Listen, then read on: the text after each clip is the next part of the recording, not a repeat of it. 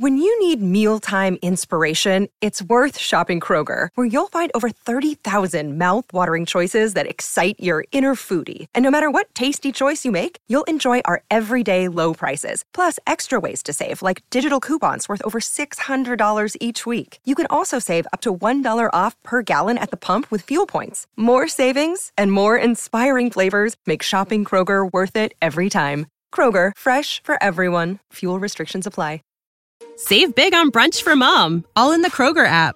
Get half gallons of delicious Kroger milk for 129 each, then get flavorful Tyson natural boneless chicken breasts for 249 a pound, all with your card and a digital coupon. Shop these deals at your local Kroger, less than 5 miles away, or tap the screen now to download the Kroger app to save big today. Kroger, fresh for everyone. Prices and product availability subject to change. Restrictions apply. See site for details. Do you bleed green? Are you an ultimate Eagles football fan? Well, you're in the right place. Well, you're in the right place. Ready? This is Birds 365, hosted by the new Mac and Mac, Jody McDonald and John McMullen. Here we go, here we go. Who collectively have covered and talked about more than 50 plus years of Eagles football. Kick off your day with Birds 365. You'll get debate. We love to argue. You'll get the real story from inside the locker room. And you'll hear from some of the great football minds from around the region. You're about to become an Eagles insider. Get in the game. Join Jody Mack and Johnny Mack and join the football community that flocks to Birds 365. Birds 365 starts right now. Welcome to the NFL. Let's go. Let's go. Go. Go.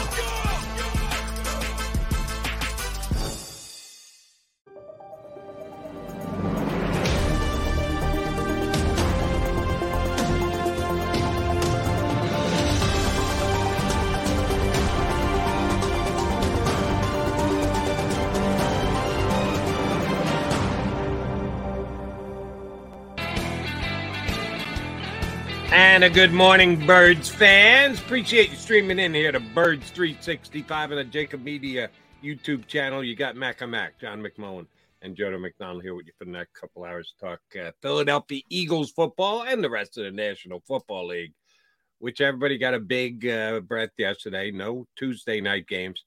When is that going to kick in, Johnny? At some point, we're going to get to Tuesday Yeah, night games, uh, right? yeah, yeah. Uh, not not just yet. Two Monday nighters, but not a Tuesday night just yet.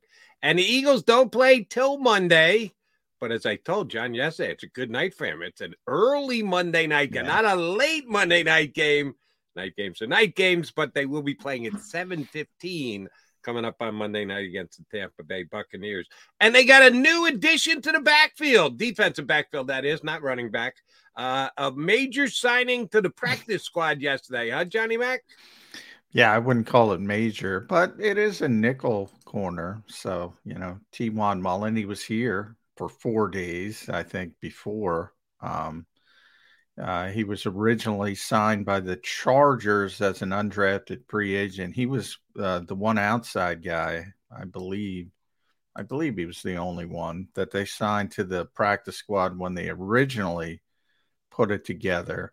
Um, and he was only here for four days and he got released again. Now he's back. You see that churn all the time on the back end of the practice squad.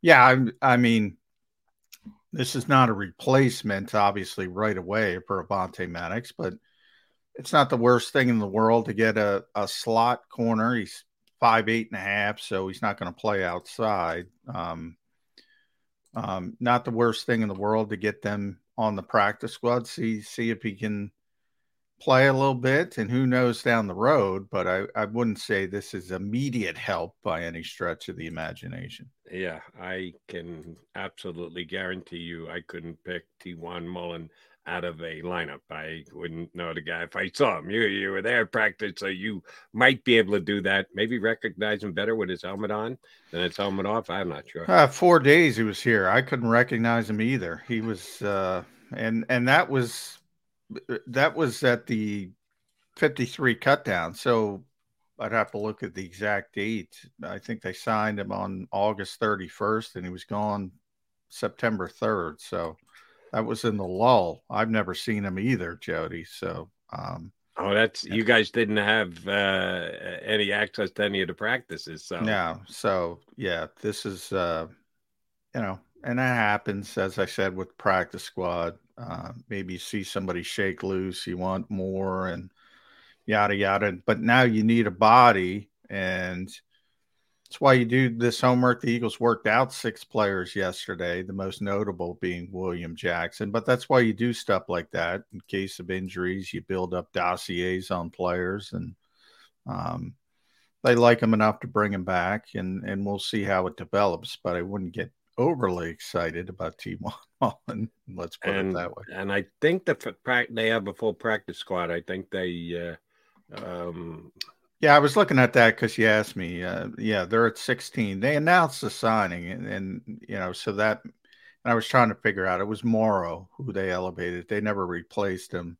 They were they they swapped out the punters, obviously, Siposs and Braden Mann so this is this is the replacement for uh, Nicholas Morrow's spot who got elevated. So and at if, 16 on the practice squad. And if they sign a, another defensive back, one that they may have more faith in, the ability to step in and play this week, even if he hasn't been here before, like Mullen has, uh, like uh, the guy who we reported right at the end of Birds 365. And yeah, that that wasn't an eagle social media report you were going with with uh, uh, the former Bengal and former commander, right? That was uh, someone else's. No, that yeah, that's just that they, they, didn't sign him. They just right, they just him worked out. him out. Yeah, the, so but he's a veteran player. He's played a lot. former first round pick, um, William Jackson, um, Cincinnati, Washington. Got traded to Pittsburgh last season, but didn't play. Had a back injury, so he's played a lot. Um, but interesting, you know, after we got off the show, I looked at it, almost all of it, 95% of his reps outside, not inside. So, really? Yeah. So, uh, you know, he's a big guy, right? Isn't he tall? Uh, he's not overly tall. He's, I think he's six foot right on the dot. So, okay.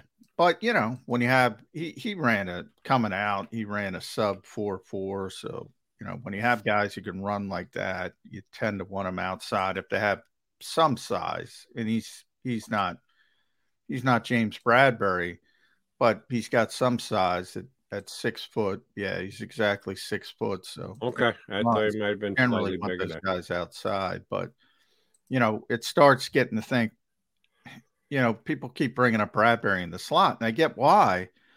But boy, Jody, that just makes no sense to me.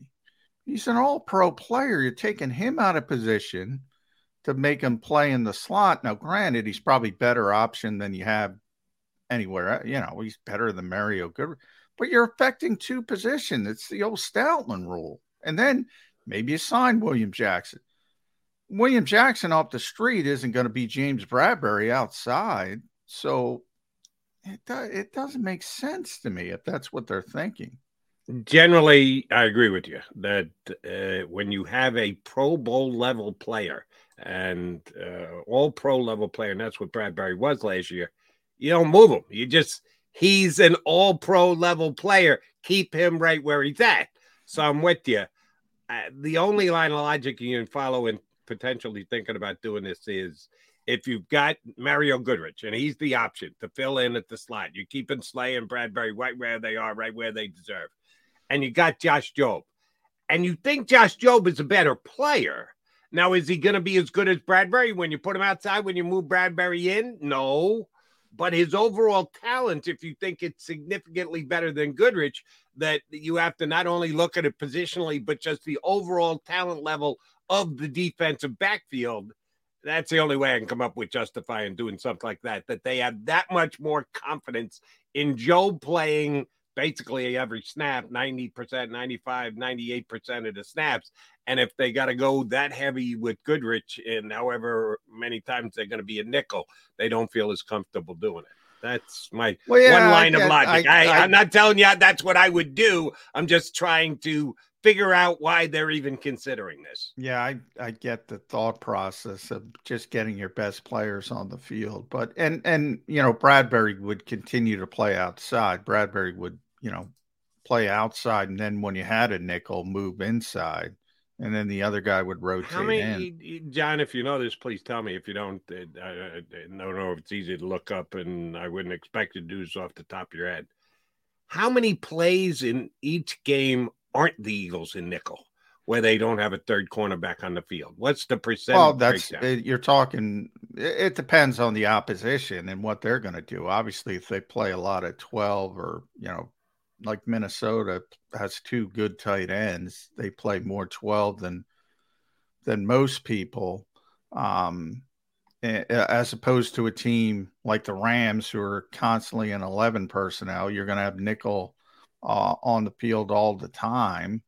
But if you, if you look at it, you know, uh, I'm just trying to bring it up real quickly. So Slay's been on the field for 138 snaps, which is basically everything. Um, and Maddox was 84 before he got hurt, and Goodrich was 39. So a lot. They're in nickel a lot. That's um, the point I'm been, trying to make. and they're very they're, infrequently they not nickel, and most times if they're not nickel, it's because they've got two. Uh, they got an extra down defensive lineman. It's not like they're putting an extra linebacker back onto the field. No, no. So they're in. Yeah, the vast majority of the time. Uh, but you know, Bradberry will play every snap. So even you know, if they do come off, obviously they're not taking him off the field. Um, so he'll play outside and then move Which inside. That that raises an interesting question, and I don't know that there are that many guys in the league, if any, who do that, who are nickel cornerbacks, but when another team goes to two tight ends or a fullback, and yeah, there are a couple snaps, couple only a couple teams, and those couple teams only run. And sure enough, they played one uh, week one. The Patriots actually do use a fullback every once in a while. But how many guys in the league play in the slot, and then if they're not, if they're playing just four defensive backs, move that guy back outside? I would think that's kind of a difficult task. Not that I'm saying James Bradberry couldn't do it. He's as cerebral a defensive back. You say it all the time, and I agree wholeheartedly about as cerebral a, a defensive back as there is in the NFL. But that's that's a tough task to go from playing nickel to outside to back into nickel to be able to move from position those two pretty different positions play in play out type thing in a, in in a national football league game i don't know anybody who does that do you uh, well, we just saw one who used to do it in Arizona, and that's uh, uh, Murphy, uh, who's now on Minnesota. He used to do it in Arizona. There's not a lot of them. Um, it, it, and there's some guys who could do it, but I think it's got more to do with the other players. Like we always talk about traveling as well, like Slay. Mm-hmm. You should mm-hmm. travel Slay. Well, that impacts other players. So it it it has an impact on the other players as well. People don't like to do it. Like Murphy, he hasn't done it this year, but he used to do it in Arizona. Part of that is because they have no corners, and he's pretty good. Um, Minnesota has no corners either, but their thought process has been thus far to play a lot of big nickel. They put basically a safety most of the time in the slot. Um, so there are a few guys who can do it, um, but not a lot of teams want to do it. Let's put it that way. Um, right. And if the Eagles tried to do something like that just to make sure Bradberry stays on the field, you want him in the slot, but you want him on the field to ask a guy to do it who's never done it before. That that's asking plenty. He's not been a, a slot corner yeah, in his career. He's make, always been outside. He just doesn't make any any sense to me. It just doesn't, Jody. Now I get the thought process of of, of practicing it because you know sometimes and we didn't get to see it this week because he had the concussion but this would have been a perfect week because Hockenson's out there and he's mainly he's a glorified slot receiver um you know later you have Travis Kelce. maybe that makes some sense but you know to your point on how many corners play inside outside how many six foot two slot cornerbacks you see I, I, I, I, I don't, I I just can't believe the Eagles are going to do that. If they do it, I'll be here Tuesday saying I was wrong, or right. if I'm traveling, who knows? But Wednesday, whenever, I'll be the first to raise my hand. I just don't think it makes a lot of sense, and I don't think it's going to work. And I think it's a, I think it's a bad idea. I, I really do. If they do it, I think they're going to do it minimally at most for this week. All right. Uh, one other D back question I want to ask you before we uh, get our buddy Mike Gill up to join us. Um, Reed Blankenship going to be fine? I, I think most of us, and when I say that, I mean media members, Eagle fans, everybody else, just assume because the injury wasn't major that he'll just get plugged right back in. It'll be the number one Eagle safety again this week. He did miss an entire week. He's got to get back up to the speed. I think he's in very good shape. I'm not questioning his shape or whatever, but are we just plugging in Reed Blankenship and expecting him to be the best Eagle safety? Are we asking a bit too much? Are we even being fair to Reed Blankenship?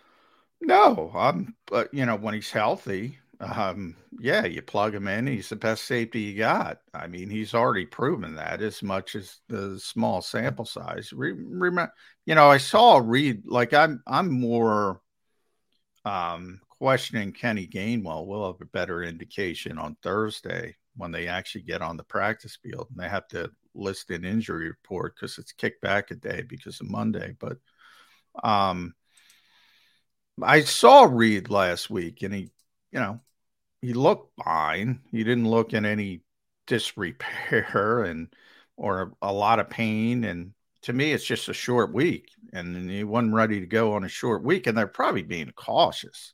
I would have, I would have bet he would have played on a Sunday game. if they played a Sunday yeah. game, he would have been in the lineup. Um, now Kenny, I didn't see, so I can't speak as definitively on on on him. Now, you know, maybe he had a crack rib. I don't know because he's not talking uh, because he's injured, but he looked fine. Um, and and we'll see. We'll have a better indication on Thursday. But when he is healthy, yeah, you just roll him back in there. He is the best safety um, they have, and it's you know been clear from the start of training camp. Took every first team stinking rep. I mean, every single one, and everybody else rotated next to him. Um, and and the same thing will happen when he when he is healthy. But if I were a betting man, which I'm not, I would say he's going to play. Uh, but we'll we'll know pretty definitively um, on Thursday. If if he's not practicing, you know, there's something more serious. If if if he's you know limited even, or as long as he's out there in some fashion, I think you're on track. So what's the uh, today a walkthrough Wednesday? and a full out practice tomorrow. What's the schedule look like for the birds? Um, the schedule today is is we're going to talk to the coordinators. No, no practice, no nothing. Uh, you know, oh, so they're not even returning to a walkthrough today. No, everything's you know it's like a normal game week except pushed back one day. So the big uh, practice okay. is Wednesday. Typically now it's Thursday. Um, you have a practice on on typically you have Wednesday, Thursday, Friday. This week it's Thursday, Friday, Saturday. So everything's just pushed back a day.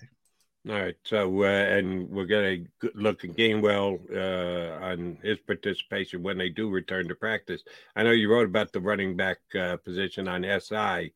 Nick Sirianni wasn't ready to make uh, uh, D'Andre Swift the RB1 for this team just yet. He's still uh, saying it's a game by game matchup type basis.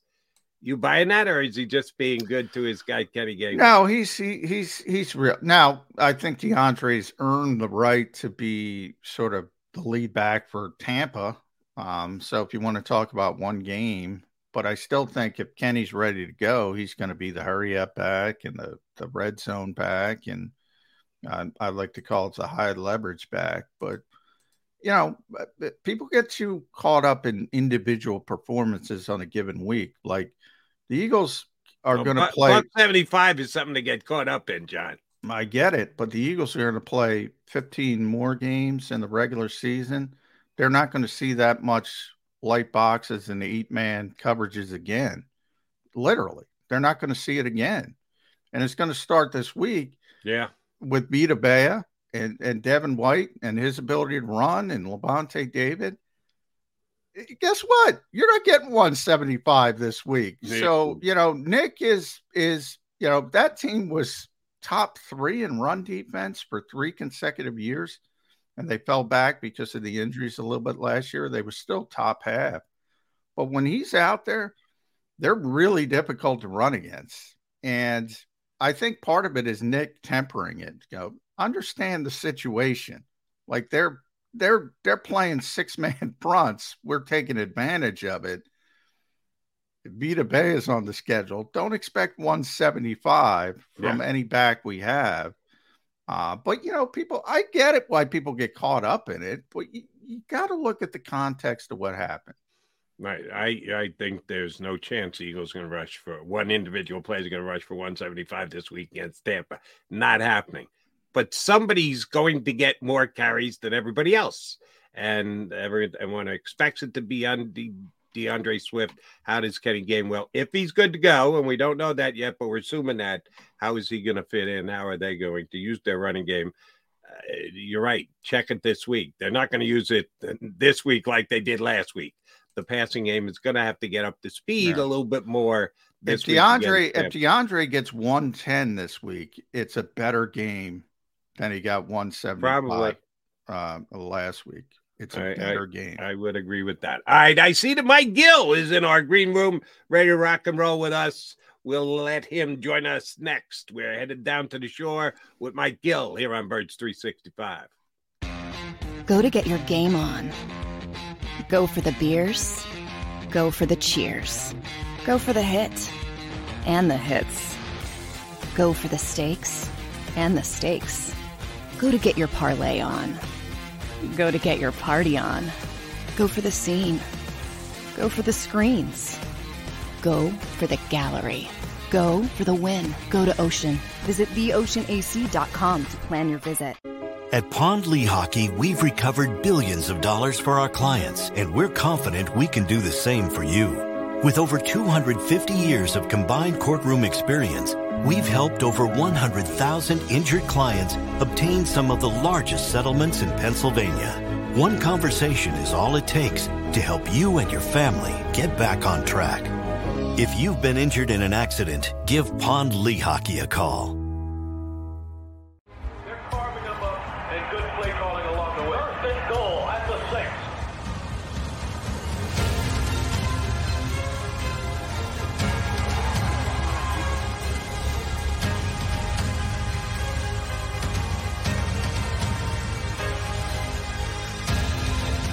Field of life, First Trust Bank is there for you Champions on three. One, two, three. because Philadelphia dreams deserve a Philadelphia bank.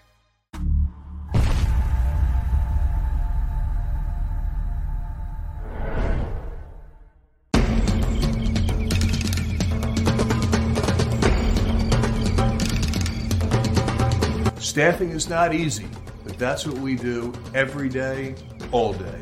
The key to our success is storytelling, asking the right questions to find the right people. Hi, I'm Gary Kane, president of Kane Partners. We want to be your staffing partner.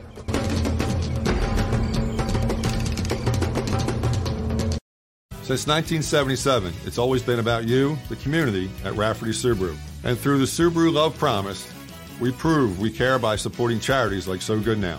Sogano helps kids in under resourced areas by connecting them with student athletes to serve as mentors. We remove barriers so athletes can help youth in the corners of our communities where light and love are needed most. When you choose Rafferty Subaru, you help organizations like So Good Now. Do you stream on a Roku, Fire Stick, Google TV, or Apple TV? Now you can watch 6ABC 24 7 with the 6ABC Philadelphia streaming app. And the big story on Action News. Search 6ABC Philadelphia and start streaming today. E A G L E S. Eagles.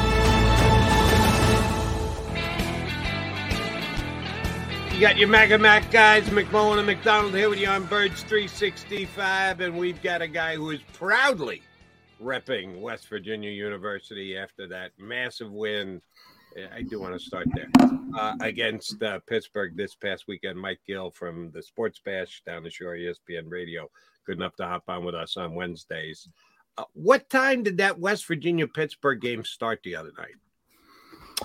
Uh, it was like eight o'clock. I was going to say because I was already on the air at ten, and the game was only starting the second half. When I said, "Damn, they must have started this one late," and I was watching a different game, and my producer was watching that one. I don't know why. Where he's going, "Are you watching this Pittsburgh West Virginia game?" And I said, "Not a lot."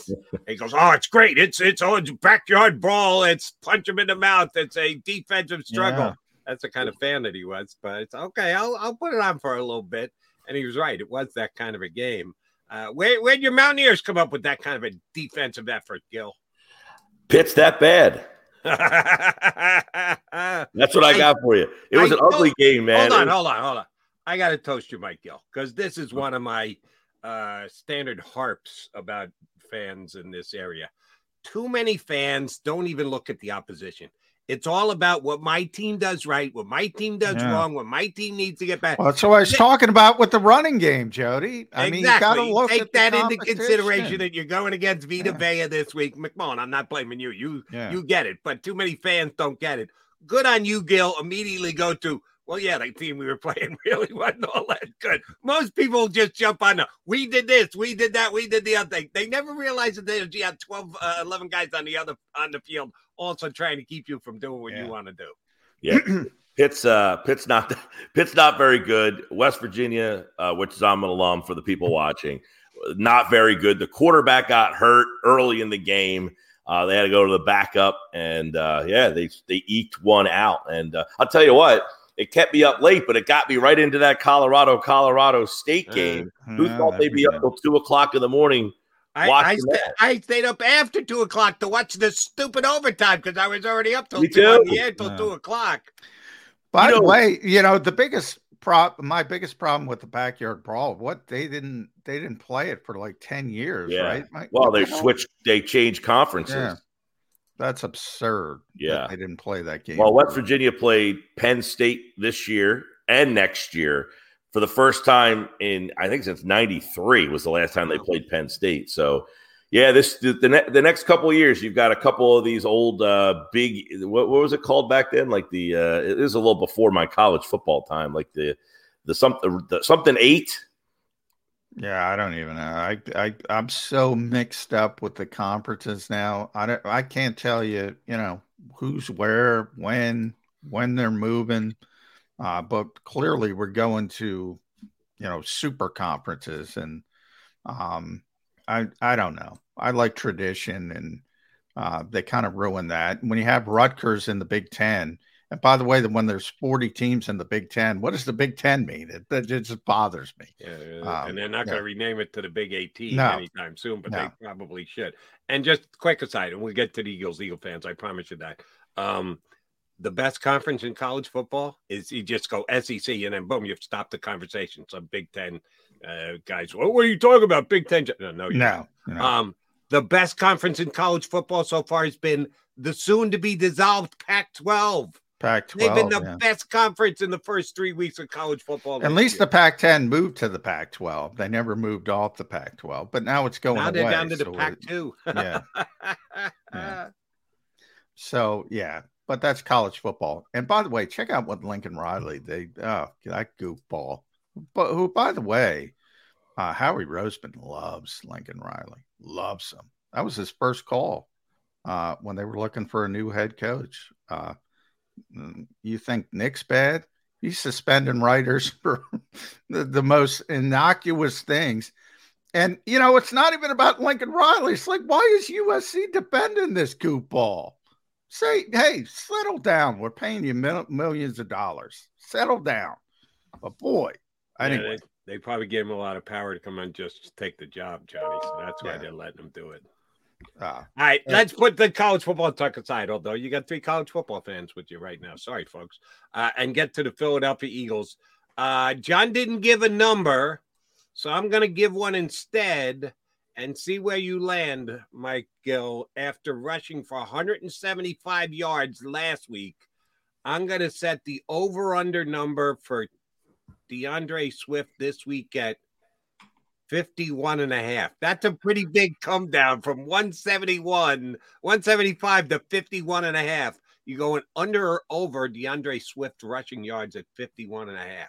Uh, I wouldn't be surprised if it was under, and there's precedence on this. He ran for 144 against the Eagles on opening day last year and never sniffed 100 the rest of the season. His next highest total, uh, off the top of my head, I'm pretty sure was 78 yards, and that was about 15 weeks later. So really? I wouldn't be surprised at all. And look, I don't think you're going to see the Eagles just come out and feature Swift and not play anybody else. Uh, I mean, if Gainwell's healthy, I'm imagining he's going to get back into the picture in some capacity. I don't think the Eagles view Swift, even though he had a monster game. Keep in mind, Boston Scott got hurt in the game. He probably would have kept getting some carries, and they would have oh, been yeah. rotating those guys. He was at Boston was at eight yards a clip. So yeah, so I don't think they look at Swift as a guy they're going to turn around and hand it to 20 plus times a game. And if he's only getting 10 to 12 carries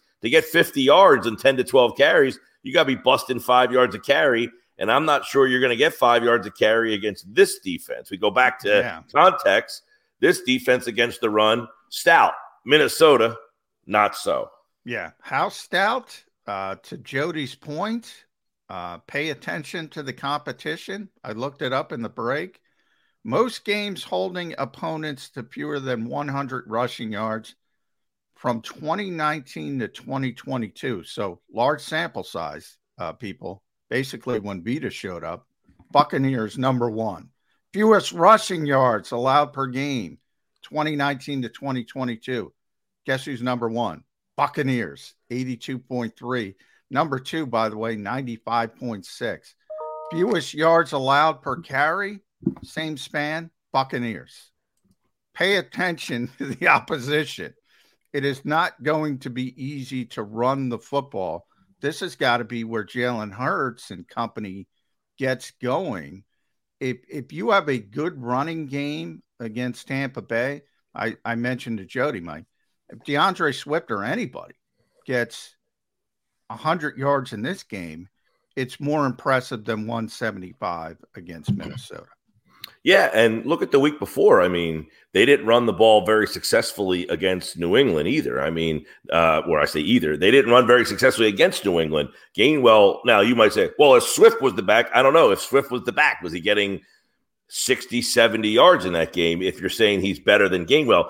Otherwise, Gainwell had about 14 carries for like 55 yards in yeah. the game. He didn't yeah. have a, they, they did not have a great day running the ball against New England. So it's not like every team is Minnesota and you're just going to have a you know a day where you're just plowing through and having 133 yards before contact. Uh, I think this is going to be more of the New England day where you had to kind of grind out yards on the ground uh, and maybe even a, a, stouter test, at least against the run here. Um, I don't know. Todd Bowles, another pretty good defensive yeah. coordinator. I don't know oh, how yeah. good of a, a, head coach he is, uh, but you'll certainly get a lot of interesting looks from them as well. So this is three. You, have talked about this, John, in the early weeks that the three coordinators out of the gate that they've had to face. You know, you got Belichick and Flores coming from the same cloth, and then of course uh, Bowles, very very talented defensive coordinator as well. So this will be a challenge, no question. And I think, look, Tampa Bay was supposed to be far and away the best team in that division last year. I think it was one of the stories of the year that they just stunk a lot of that was injury related. I mean, their offensive line was yeah. decimated. They had mm-hmm. injuries all over the place. They squeaked into the playoffs. But this is similar like the Eagles' problems when they have down years. When you have injuries on the offensive line, it causes problems. They had problems. Well, they're healthier this year. Now, is Baker Mayfield Tom Brady? Not necessarily, but the rest of the team around them is kind of back to where they thought they would be last year, health wise. Yeah, I don't like the Tampa running game. We'll see if the Eagles can. Well, they didn't run the ball with Brady either. Not at all. They didn't even try. No, they can't. They can't run the well, ball. They, they did the have point, a guy. They did have a guy named uh, Fournette. Lenny. Uh, what what was uh, Fournette? Playoff Lenny. Playoff, Playoff Lenny. Lenny did a pretty Fournette. good job Leonard for them in the postseason. Yeah. So uh, by the way, they don't have a way, playoff Lenny. They don't have a Lenny period this week. So I'll turn it into a question: Are the Bucks going to try and come in and run it against the Eagles? Because that Jordan mm. Davis guy's been pretty good for the Eagles. Uh, do you think Tampa thinks that they can run the ball against? No, I would. I would think not, Jody. And I would think you're going to see the Eagles get a lot of teams saying, We're going to go after you. If you could put Mario Goodrich in the slot, we're going to go after him. If you got Josh Jobe, now I think Jobe probably not getting the playing time. Hopefully, Bradberry's back. But this is where, you know, the safety position, you got some questions there. You've got questions in the slot. If Bradberry's not back, which he, he you would think after concussion, he should be. Uh, but yeah, I think the teams are going to go after you in the secondary and think that you can. There's plays to be made there. Yeah, um, I yeah, I'm, I'm with you. Not to mention, by the way, and Tampa doesn't have a great tight end game, but linebacker is remains to be seen whether they can hold up in coverage as well. So that safety linebacker spot, you saw Hockenson had a couple big plays. Not that he didn't have a huge game, couple touchdowns, but I definitely think teams, Jody, are going to say we're going to try to go after you in the secondary. Yeah, and Rachaad White is is the Bucks, and I know Chase Edmonds is banged up. He was part of their running game as well. I don't think either team's going to be able to run. And I mentioned those stats before. By the way, a small sample size. Bucks fifty four yards per game so far this season to start the season, allowing um, fifty four per allowing fifty. Yeah, that's pretty damn good. Um, yeah, they just do not let you run, and it's been that way since basically Vita Vea showed up. But it's not just him. They also have Devin White, Lavonte David, who are two really athletic linebackers. So they can run, they can limit sort of the Jalen Hurts aspect of the run game because they can chase them better than most teams. This is this is a game where you got to get the passing game going. You got to get the passing game going. And we haven't seen that yet, Mike. Any concern with the Eagles passing game. We talked about this a lot this week is why are you having to resort? You know, yeah, the Eagles can run the ball 48 times. Well, why are you having to do that? Is it because, hey, we can just run the ball? Or is it because they've taken the pass game completely away? Or is it because your pass game isn't where you thought it would be? I think it's more the fact that teams are just saying, you're not going to throw on us right now. You, we're not going to give you this. We're not going to give you that.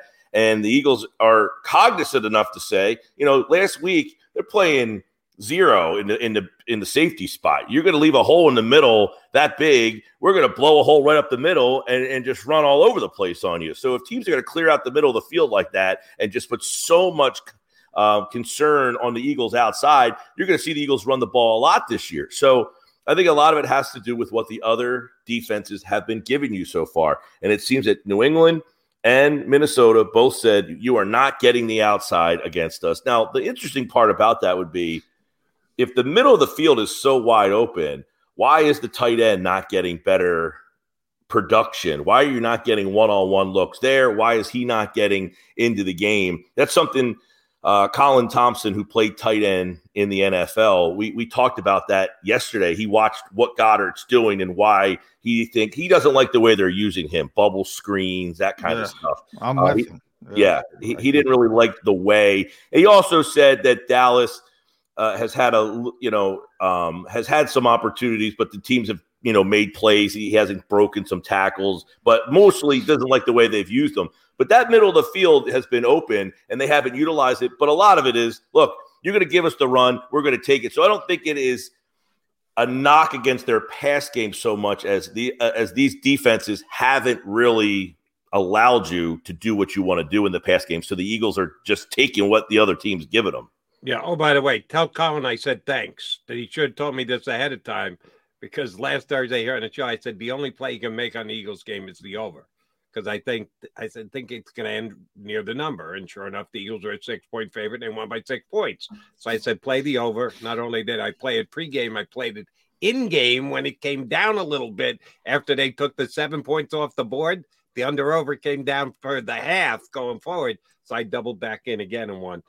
But I needed to come up with a parlay, so I went to Dallas Goedert receiving yards because I thought they would absolutely try and force him the ball after yep. getting no catches. He gets six catches. I should have gone to Dallas receptions instead of passing yard. 22 yards on six catches. Yeah. Nine. I, that's almost non comprehensible for me. Nine targets. So, yes, they got him the ball, but not in great great spots. You know, you're throwing tight end bubble screens and stuff like that, where just not a lot of room for him to kind of roam. And you're facing a defense that's giving you the whole middle of the field, and you're not taking it. So I thought that was something um, we, we, we looked a lot at. Um, the way teams are defending the Eagles, and they're basically saying you're not going to throw the ball outside on us, but that means the middle of the field should be open and they're not utilizing it. So I guess that could be questioned, but at the same time, they're noticing the middle of the field's wide open and they're saying, all right, we'll run the ball and take the chunk yards that you're giving us there.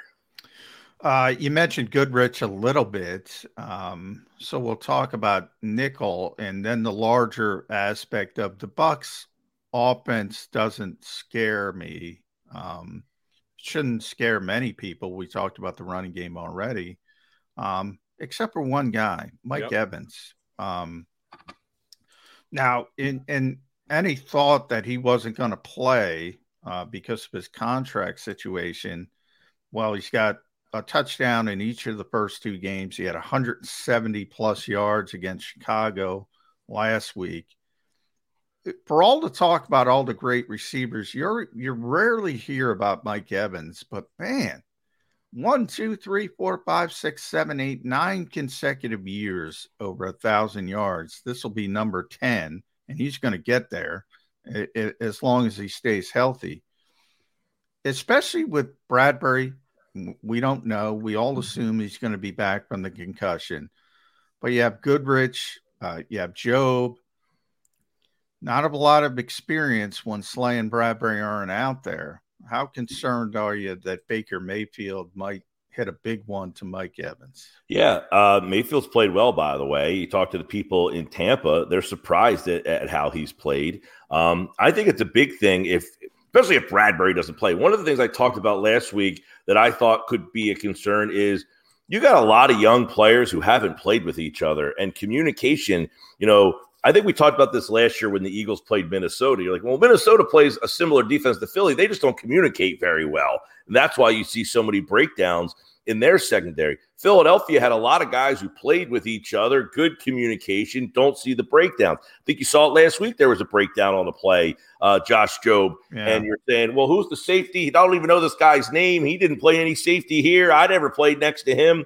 I think if that's the case, now if Bradberry's back there and Blankenship is back, that might fix a little bit of that. But if you're moving guys, and, and who knows what's going to happen in the slot? We've talked about Mario Goodrich, possibly Justin Evans is an option that he's been playing. I don't know, John, how much slot has Justin Evans did he play in training camp? I mean, you're going back to say, hey, well, he did it when he was, you know, three defenses ago. Maybe he we can do that. So communication would be a problem. And they have two guys. I mean, uh, Godwin's not a, a guy that's going to beat you over the top, probably, but they got a couple weapons. But he's a good out. he's a good weapon from the slot, especially Absolutely. down. Yeah. And but those slot guys, you keep looking at these games and you're saying Mac Jones threw for 350 and Kirk Cousins had almost 400 yards, and they're doing it a lot of it just kind of finding guys short, short passes. The Eagles just won't give you the over the top plays. So I think it's going to be another day where Mayfield, he's got two good weapons, and you're going to see a, a very good combination. But to answer your question,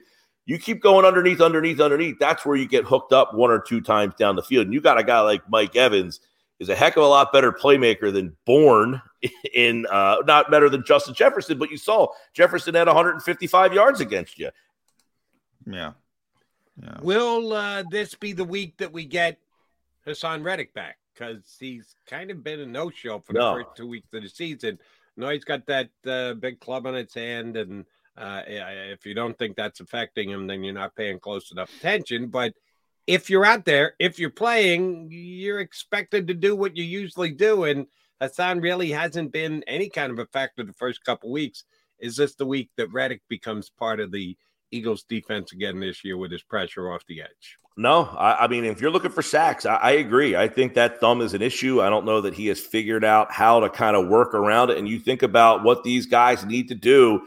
You get that hand placement and a lot that thumb getting up in there and pushing those linemen out of the way. And he's just, you know, struggling with that. I think they used him in coverage a little bit last week, too. And yeah, I think they're realizing, okay, we've got to figure out what to do with him and not having him pressure the quarterback and get sacks That's a big part of what made this defense successful, obviously, last year. I mean, you could you could make an argument that he was one of the top three defensive players in terms of impact in the entire league last year. You're not getting that at all from him right now. Not even close. And no, Jody, to answer your question, I, I, I see what you're seeing. I just think he's getting frustrated with that thumb and that hand, and, and it's going to be, I don't know, half the season that you're going to have to deal with this, possibly even longer.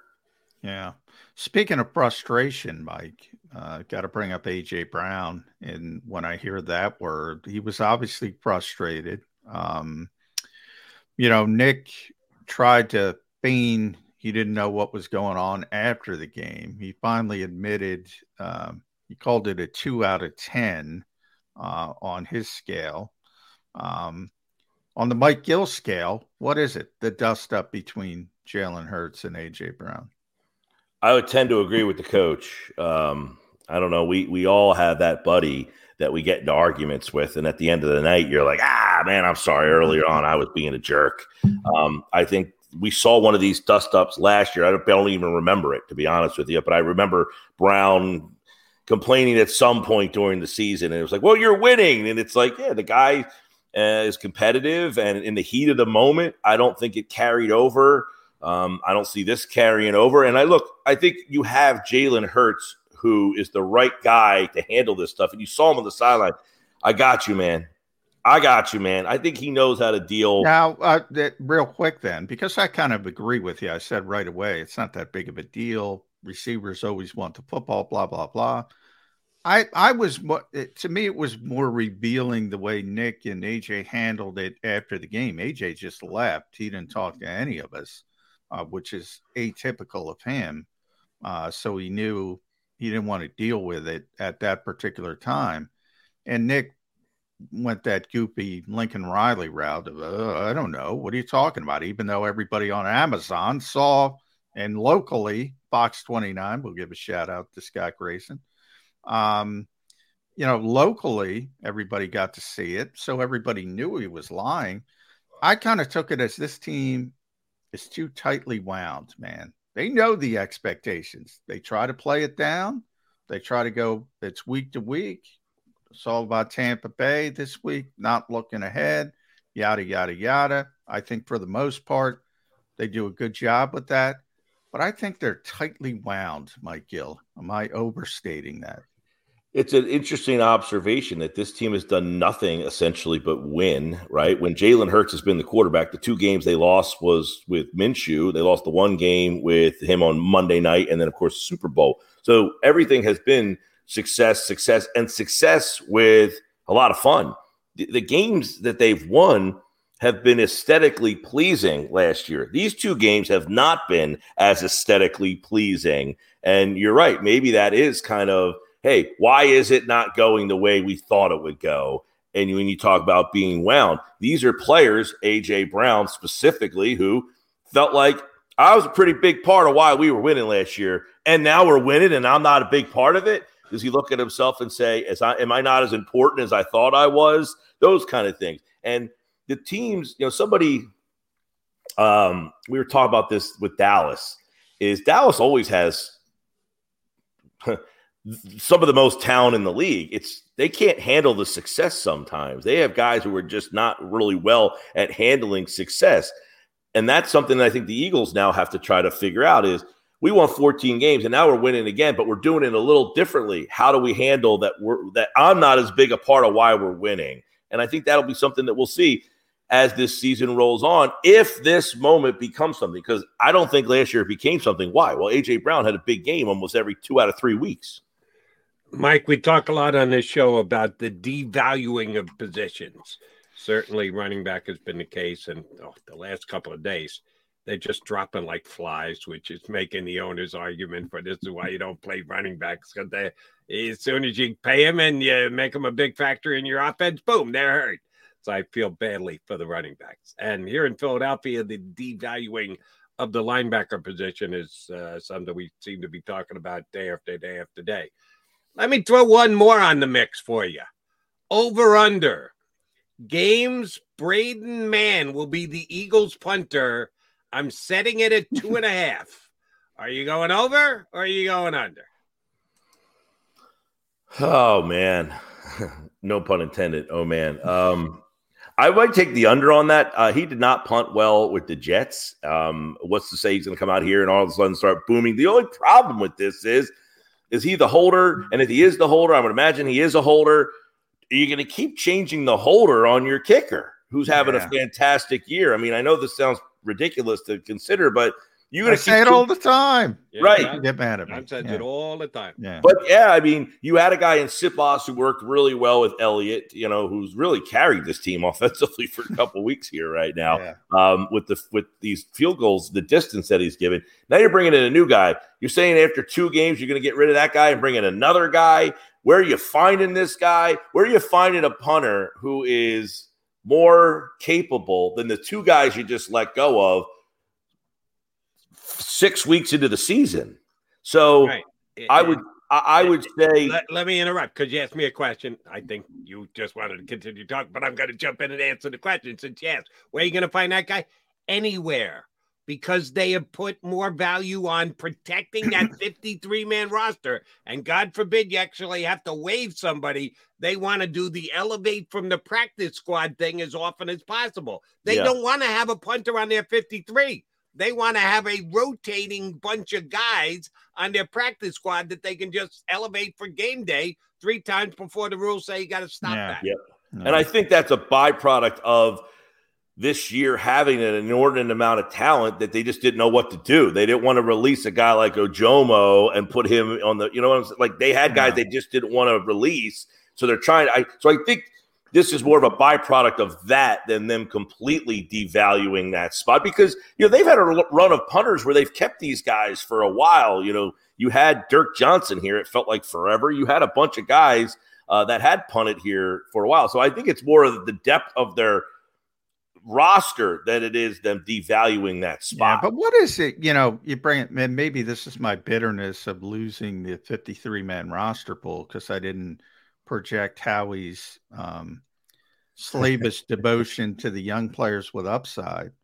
Um, but now that it's clear that they have some injuries, these guys aren't freaking playing because they're not ready to play. So, you know, and then you're in all this conundrum from the practice squad standpoint. I only got three elevations for for Siposs, and I only got three elevations for Covey, and I only got three elevations now for Braden Mann.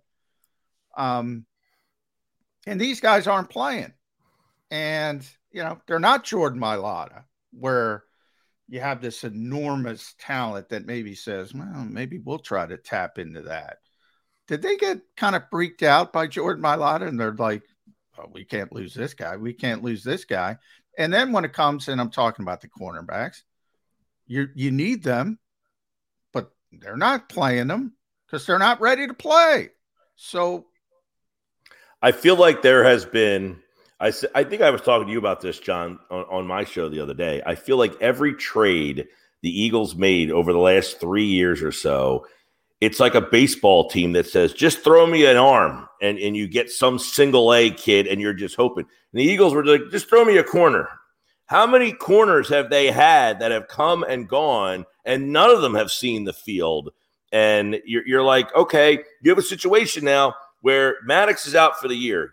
Of all those guys, not one of them is ready to play and, and take over that guy's role. And you're looking around and saying, I made trades. I got Tay Gowan and Mac McLean and this guy and that. yeah, And yeah, none of them, Jay and Carrie Benson Jr. None and- of them. Yeah, not one has been one. able to step on the field and help you. So um, you're right. And, and, you know, the other guy I think is interesting in this, you're holding up a roster spot for Rashad Penny, who I liked a lot. So I'm not going to sit here and say, well, you know, how do you not play this guy? They played him. He didn't look like he had a lot of juice. The first day, he's a healthy scratch.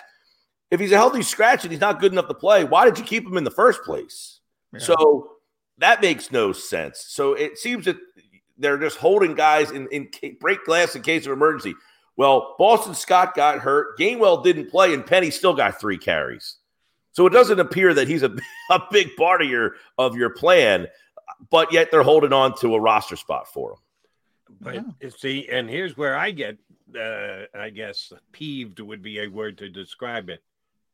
why is Kentavious Street still here? Yeah, that's another He's- one. He's not going to play.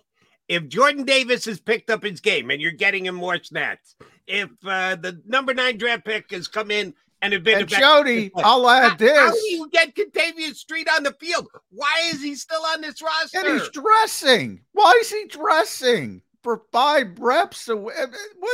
Yeah, I'm with you 100. percent Well, that's I'm with and all with these Penny. guys, all these guys, you're like, they're playing six snaps. You're telling me the guys can't split up those six sacks that that guy has to get on the field for six plays that you're you're holding a roster spot on game day for for yeah.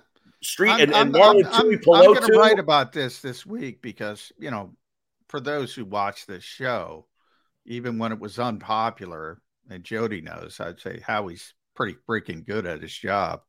I'm, mm-hmm. I'm going to criticize him for that back end of the roster. I thought there's a lot. You bring up Penny, uh, Mike. You brought up Street, Jody. Yeah, why are they here? Why are they here?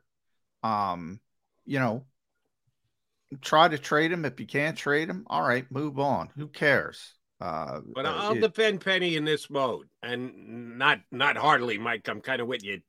Kind of a head scratcher, but at least you do, before last week, you didn't know DeAndre Swift was going for 177, so you didn't have that stud, unquestionable number one back, and then fill in behind. It was still a we're figuring this out as we go along kind of thing. So I could see them. No, but I, I'm with you, Jody. But here's the issue, and Mike brought up. I'm I'm I'm with you before, but as Mike brought up, you don't have Gainwell.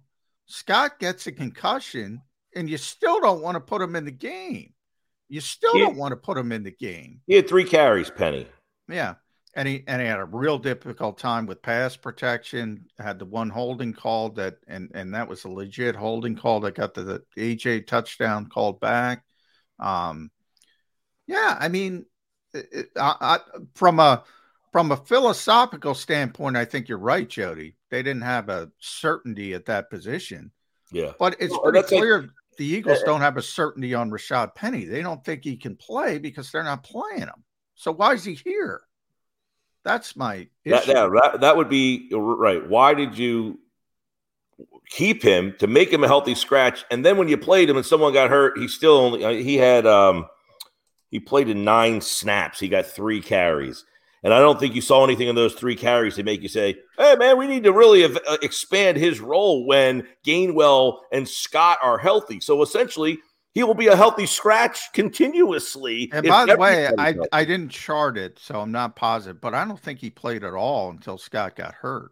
So he wasn't going to play. He was going to be active and not play at all, unless if Boston doesn't have the concussion. Yeah. The other guy, you know, Tui uh, Tuipulotu played Uh, seven he's a good snaps. player. He's a good player, though. Right. I'm not. they keep Hey, him. listen. This is, but this is the problem that they've had. Is this is what I was talking about before? He's a good player. They have a lot of good players, so they're trying to hold on to him, which goes to the punter thing. We don't want to release any of these guys, but you play them seven snaps. You have six for Street, seven for Tuipulotu. Why not say, you know what? We don't need to play both active. Give the other guy 13 snaps. Yeah, One of them. well, that I agree with. That I agree with. Yep. And and plus, Tuipulotu's young. Street isn't. You kind of know what Street is. Street's an NFL player, but you know what he is. And and Tui is is Jordan Davis's backup as well. Uh, God forbid something happens to him, he's got to play nose tackle, shade. Um, so he's an important part of this team. But you're right. Why isn't he getting 13 reps? The young guy who's an important part of the team, give him the extra six, seven reps. Yeah, that's that's Maybe what I'm saying. I'm not helps saying him. Tuipulotu doesn't deserve to play, but I'm saying if he's getting seven and Street's getting six, why not just give 13 to Tuipulotu? Don't make Street active on game day. Is it so? Because Milton Williams, he had 23 snaps in the game. so a good okay, maybe he gets three extra more, uh, three extra snaps. Mil- I'd rather see Milton Williams get Oh, yeah. 26 snaps than Street get six. All right, Mike, need a uh, crystal ball prediction on the Eagles' offense this com- upcoming week. The fans want to see a little bit more passing. They they enjoyed the run it down your throat stuff against that, but Jalen Hurts got him excited being the MVP backup number two choice in the NFL, and the passing game has not wowed anybody for the first two weeks of the season. And oh, by the way, Tampa is a handful to try and run again. So all signs point to the Eagles throwing it more. Will they throw it as effectively? Will it be more 2022 ish than 2023 ish? What do you think the Eagles' passing attack looks like this week? Well, I would imagine yes, the passing game is going to have to be more efficient this week because I think Tampa Bay is going to say you're not running the ball against us. You can't run the ball as successfully, so you're going to have to go to something else. And this will probably be the week I would imagine with the extra time. And as we talked about, maybe a little stewing after that extra game. Extra time. We sure did AJ and uh, the uh, Jalen actually talked at any point during the extra time that they had off. We know they're boys, but last time we saw them, they're a little perturbed with each other. Hey, listen. Sure extra time is the answer, Mike Gill. I- have had plenty of blow ups with buddies, and we talked the same day like nothing happened. You know, um, so I would imagine that uh, Brown will be a bigger part of. Save big on brunch for mom, all in the Kroger app. Get half gallons of delicious Kroger milk for 129 each, then get flavorful Tyson natural boneless chicken breasts for 249 a pound, all with your card and a digital coupon. Shop these deals at your local Kroger, less than 5 miles away, or tap the screen now to download the Kroger app to save big today. Kroger, fresh for everyone. Prices and product availability subject to change. Restrictions apply. See site for details. Of, of the game plan this week. Just a hunch for me there. Uh, and, and I would like. I with you, Jody. The first two weeks of the year, player prop Goedert, Who's going to defend him? You can't keep uh, tabs on everybody, and that tight end catches one down the seam and gets like 25 yards, and he only needs an extra 20 the rest of the way. I got to imagine the middle of the field, they got to start picking at that a little bit more and seeing what Colin Thompson described on my show yesterday. Hey, the middle's there. You're throwing tight end screens. They're out there bracketing the receivers. So corners and safeties are all over this guy when he's catching bubble screens. Get him out over the middle of the field. So the passing game does evolve a little bit more this week. All right. We kept you late at Mike Gill's show. We always enjoy talking to Mike Gill. That's why time flies. Uh, listen to him uh, today, 2 to 6, the Sports Bash. If you're local here in South Jersey, 97.3 ESPN. I'll be on the show, I believe, uh, unless you scratch me. Um, so uh, something to look forward to if you can't get enough Gill and McMullen, which I can't imagine uh, why you couldn't. Uh, but last one for me, Mike. Uh, it, it, you mentioned uh, the passing game. Um, DeVonta got going a little bit against, even though Minnesota was dropping eight, and they still were able to get the deep ball. If there's one thing I can point to and say, eh, you know, Jalen's still Jalen, it's with the deep ball. It's been tremendously accurate. Um, otherwise, I don't think they're doing him any favors when it comes to evolving the offense when other teams blitz, when defenses blitz. It's all these bubble screens, talk about it all the time. Colin was talking about it on your show. Do we need to see more evolution when it comes to handling pressure? You can't always default to bubble screen, sight adjustment, AJ Brown, slants. Do we need some evolution in that aspect of the passing game? Uh, yes and no. I mean, I think we talked a lot about, you know, he's got these weapons and to get to your third guy sometimes, you know, that's why they don't throw the ball to running back all that much, is he just takes off. Um, if he's not going to be as apt to take off or be as effective in the run game, I feel like last year when they ran the ball or he ran the ball, he made the right decision on whether to give the ball off or keep it almost 100% of the time. You're like, this guy's flawless in his decision making. Same in the pass game he almost made the right read and decision almost every time last year. So I guess the question is, is that read not there? Is the is the routes that are being the play design not as good? Where last year when there was something, bang, I knew that guy was there. Is that guy not there now? It's not Goedert He's not in the spots a lot anyway because the way they're using him, the deep ball has been very good down the field, but you can't do that every single time someone blitzes. You can't just start heaving the ball down the field. So, yeah, I'm interested to see if they're noticing that and kind of maybe have some play design issues and fix that up as the season evolves a little bit. Um, but I that's one thing I think everybody should watch is Hurts in the he ran the ball 12 times last week for less than 40 yards. Not a lot. When he would pull the ball and take off, it's because he had a hole and daylight and he took it. That daylight's not there right now. And he's I don't know if he should be handing it and he's keeping it or vice versa. But last year it felt like he made the right decision every single time. Uh, hopefully, a couple more right decisions this week against Tampa Bay. MG, always a pleasure, brother. We'll talk to you again next week. Thanks, pal.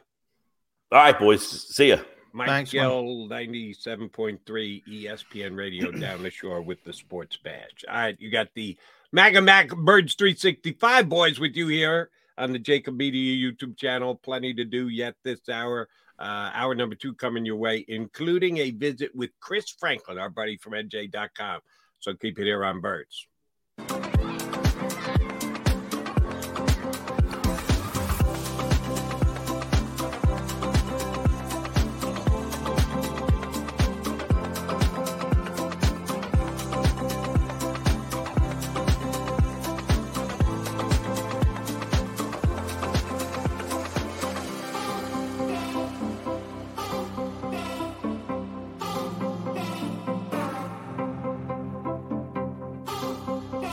If you own a company and you're not producing a podcast, you're missing out. The public consumes messaging when they're ready. Join the professional podcast network of companies and let JAKIB Media Partners put you in the podcast arena. Come to our professional studio or we'll come to your place of business and professionally produce your company podcast. Call JAKIB Media right now at 267 261 3428. 267 261 3428 heading down the shore. Here, imaginations run wild and time stands still. Because here, you can find the best of the Jersey Shore all on one five mile island. So leave the old you behind and get lost in the woods.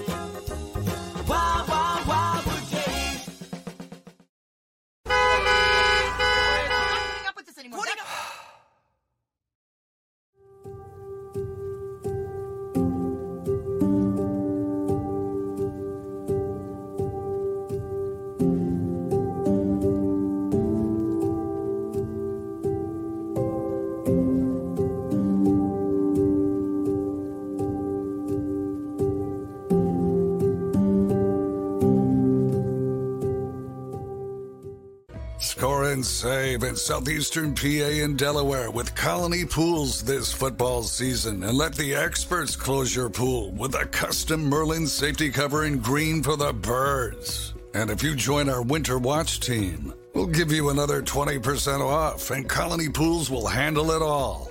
Keep your tiles on your pool, not in your pool. Fly with Colony right now, birds fans. Visit flywithcolony.com.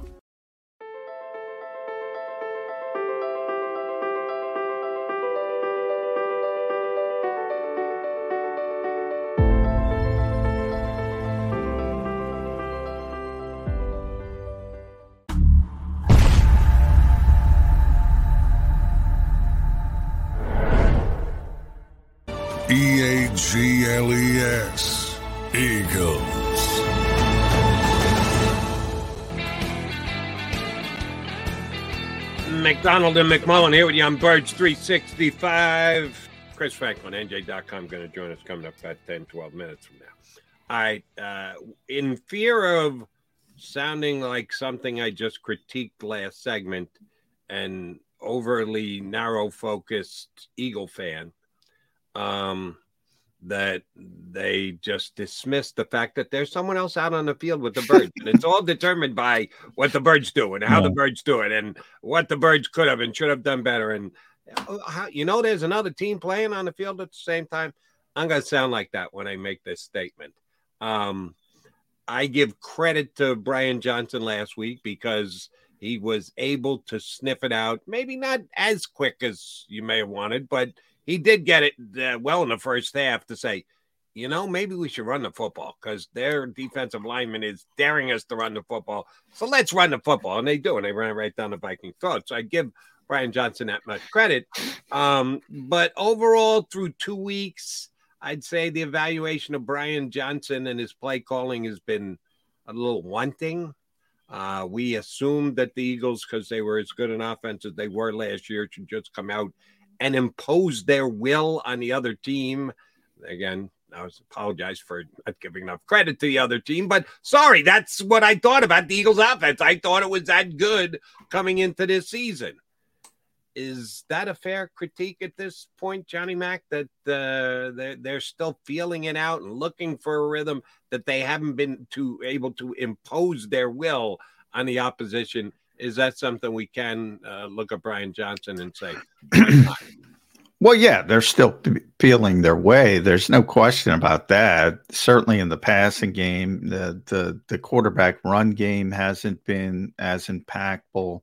Um, and they seem to realize they were going to get different looks and and different uh, defenses trying to do some different things. I mean, Nick talked about it a bunch with me in the off season. He was expecting it. Um, they haven't handled it well for the for the most part, comparatively speaking. Again, it's not about style points; uh, it's about winning games. They win games. I mean, that's all that matters. Dallas is two and zero. Oh, the Eagles are two and zero. Oh. Dallas has looked more impressive, but it doesn't matter. Mm-hmm. Uh, they're both two and zero. Oh. Um, so I think it's fair to say I don't think they've handled some of the changes they've gotten early on as effectively as they would have liked. But then again, I look at I, I you know they did a great job against Minnesota after the first 15 minutes. They said, "All mm-hmm. right, you're going to do this, we're going to do that." So it's kind of two games, one, and then you throw the weather in Foxborough as well early in the game. That kind of mucked things up. I don't think it's as bad as people think. I've heard a lot of people say, you know, Brian Johnson stinks after two oh, games. And they made that well known at the game Thursday yeah. and about uh, midway through the second quarter when there I mean, were. I, I assumed the boos that were raining down were directed at Brian Johnson as much as anyone else, any individual Eagle player. Agree or disagree? Yeah, agree because you know he's the play caller. That's a bad. And I, you know, how many times I say you're not judging play calls, you're judging play results. Results. Yep. Um, um, so I don't know, uh, you know, their play calling and what they're trying to accomplish. So, no offense to any fan, but you don't know. You might think you know, but you don't know. Um, I, I you know, I two games so far. I would say, you know, week one was a little bit of a disappointment. I think week two was a solid job. It just didn't go the way, you know. It's interesting because typically when the Eagles run the football, everybody gets excited about it. I, I don't know. For some reason this year, it's changed a little bit. They want the passing game. They did what they had to do to win the game. So I, I put a check mark in week two. I said, that's a good job. Um, other people obviously look at it differently. And oh, by the way, um, again, sometimes I think we need to take a step back and look at it more simplistically than we do because there are so many different analytics and rating services and opinion everybody can look at and like uh, much like the standings you look at the standings and the only thing that matters is the standings style points don't count the teams that are 2 0 are 2 0 they're in first place they're tied that's all there is to it the other one for me is points scored at the end of the day that's how you determine the standings wins and losses. And wins and losses are determined by how many points did you score? Was it more than the opposition? The Eagles are only three points away from being the second leading scoring team in the National Football League. The Eagles have 59 points, the Cowboys have 70. In between them are the Packers at 62, the Dolphins at 60, the 49ers at 60, and then come the Philadelphia Eagles. So if you gave the Eagles Three more points, they'd be number two behind Dallas. Yeah. You know they got one. Well, you know, and football's a complementary game. We we know what happened. I mean, they had a seven yard field at one uh, on one touchdown on Thursday. So, I mean, I give the defense more credit than the offense for that. So, it I get what you're saying. Ultimately, doesn't matter. It's a complimentary game. You know, who knows if, if Justin Evans doesn't make that play on special teams? I mean, that's a bad punt from Siposs that probably cost him his job because the Eagles are looking at it from, well, Powell returns it 20 yards. You know, the Vikings are set up, but he fumbles at the uh, at the end. And a big play for Minnesota turns into a big play for Philadelphia. So they they they've done a good job when it comes to turnovers. Um, you know, Avonte Maddox swiped at the football early uh, and gave him another short field. Um, uh, so you know, the defense has done a good job creating turnovers early in the season. There's a lot to that. I would say overall, the offense hasn't been as effective as we all expected. I think that's fair to say. Uh, but I think part of it is they're getting different looks because people couldn't stop them last year. And they're still trying to figure out some of those new looks they're getting. Understood, but the Cowboys have two non-offensive touchdowns too, and nobody's thought, "Oh, you know, the offense uh, give the credit to the defense." The Cowboys have a special team. Well, they have the best defense in the NFL. I'm giving the credit to their defense. Gee, Micah Parsons looks like I don't know. He looks like a movie villain, uh, a, a horror movie. I mean, nobody can block the guy. Nobody can stop the guy. They have the best defense in the NFL through two weeks. They do. Well, and they have the highest scoring offense in the NFL after two weeks too. So they they are clicking on all cylinders. We got to give the Cowboys the credit for uh, what they've achieved. But again, as we've now said a couple of times here, they're two and zero. Eagles are two and zero. Nine teams are two and zero, and it doesn't matter how you get the two and zero. Get the two and zero, and then we'll have week number three, and we'll cut that number down by a little bit. Couple of the undefeated teams will probably come off the board uh, the Eagles just have to make sure that they're not one of them. They take one of them off the board because the 2 and 0 Eagles take on the 2 and 0 Bucks in Tampa on Monday night. All right, McDonald and McMullen here on Bird 365. Quickie timeout, and then we assume. All right, uh, one more uh, question before we go to break. Yay or nay, Chris Franklin, birds in the background. How, at what point in our uh, spot with Chris Franklin will we be able to hear Chris Franklin's birds. Well, you see, they're uh, going to be at work in the newsroom, so we're going to. Oh, you that, think he's that, going newsroom? That, that T that looks like a, a cross. It's going to look like a church or the birds. Uh, Which so one's it going to be, Johnny Mac? Make a call. I'm I'm going to go. It's a nice day. I'm looking out. That's why I'm looking out the window. I'm going to say the birds are going to be. You think here. he's going outside, huh? Yeah. We'll see if we get the Franklin birds in the background in the interview when we punch up Chris Franklin from NJ.com. NJ.com next here on Birds 365. Go to get your game on. Go for the beers. Go for the cheers. Go for the hit and the hits. Go for the stakes and the stakes. Go to get your parlay on. Go to get your party on.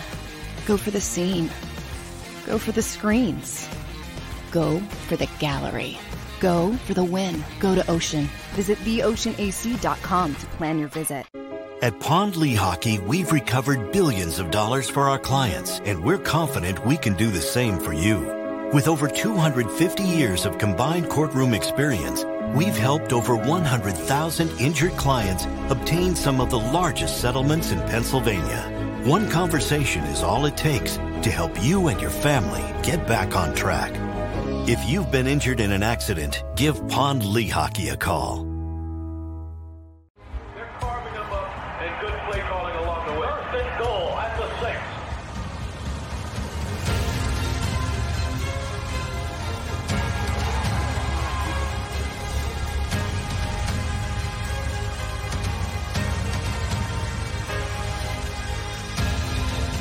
Field of life, First Trust Bank is there for you. Champions on three. One, two, three. Because Philadelphia dreams deserve a Philadelphia bank.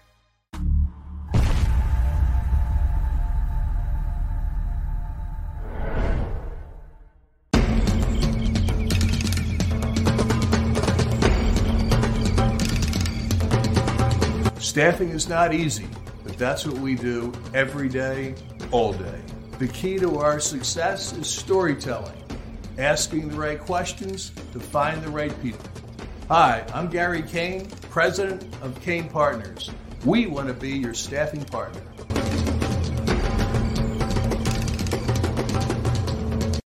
Since 1977, it's always been about you, the community, at Rafferty Subaru. And through the Subaru Love Promise, we prove we care by supporting charities like So Good Now. So Good Now helps kids in under resourced areas by connecting them with student athletes to serve as mentors. We remove barriers so athletes can help youth in the corners of our communities where light and love are needed most. When you choose Rafferty Subaru, you help organizations like So Good Now. Do you stream on a Roku, Fire Stick, Google TV, or Apple TV? Now you can watch 6ABC 24 7 with the 6ABC Philadelphia streaming app. For the big story on Action News, Search 6ABC Philadelphia and start streaming today. E A G L E S. Eagles.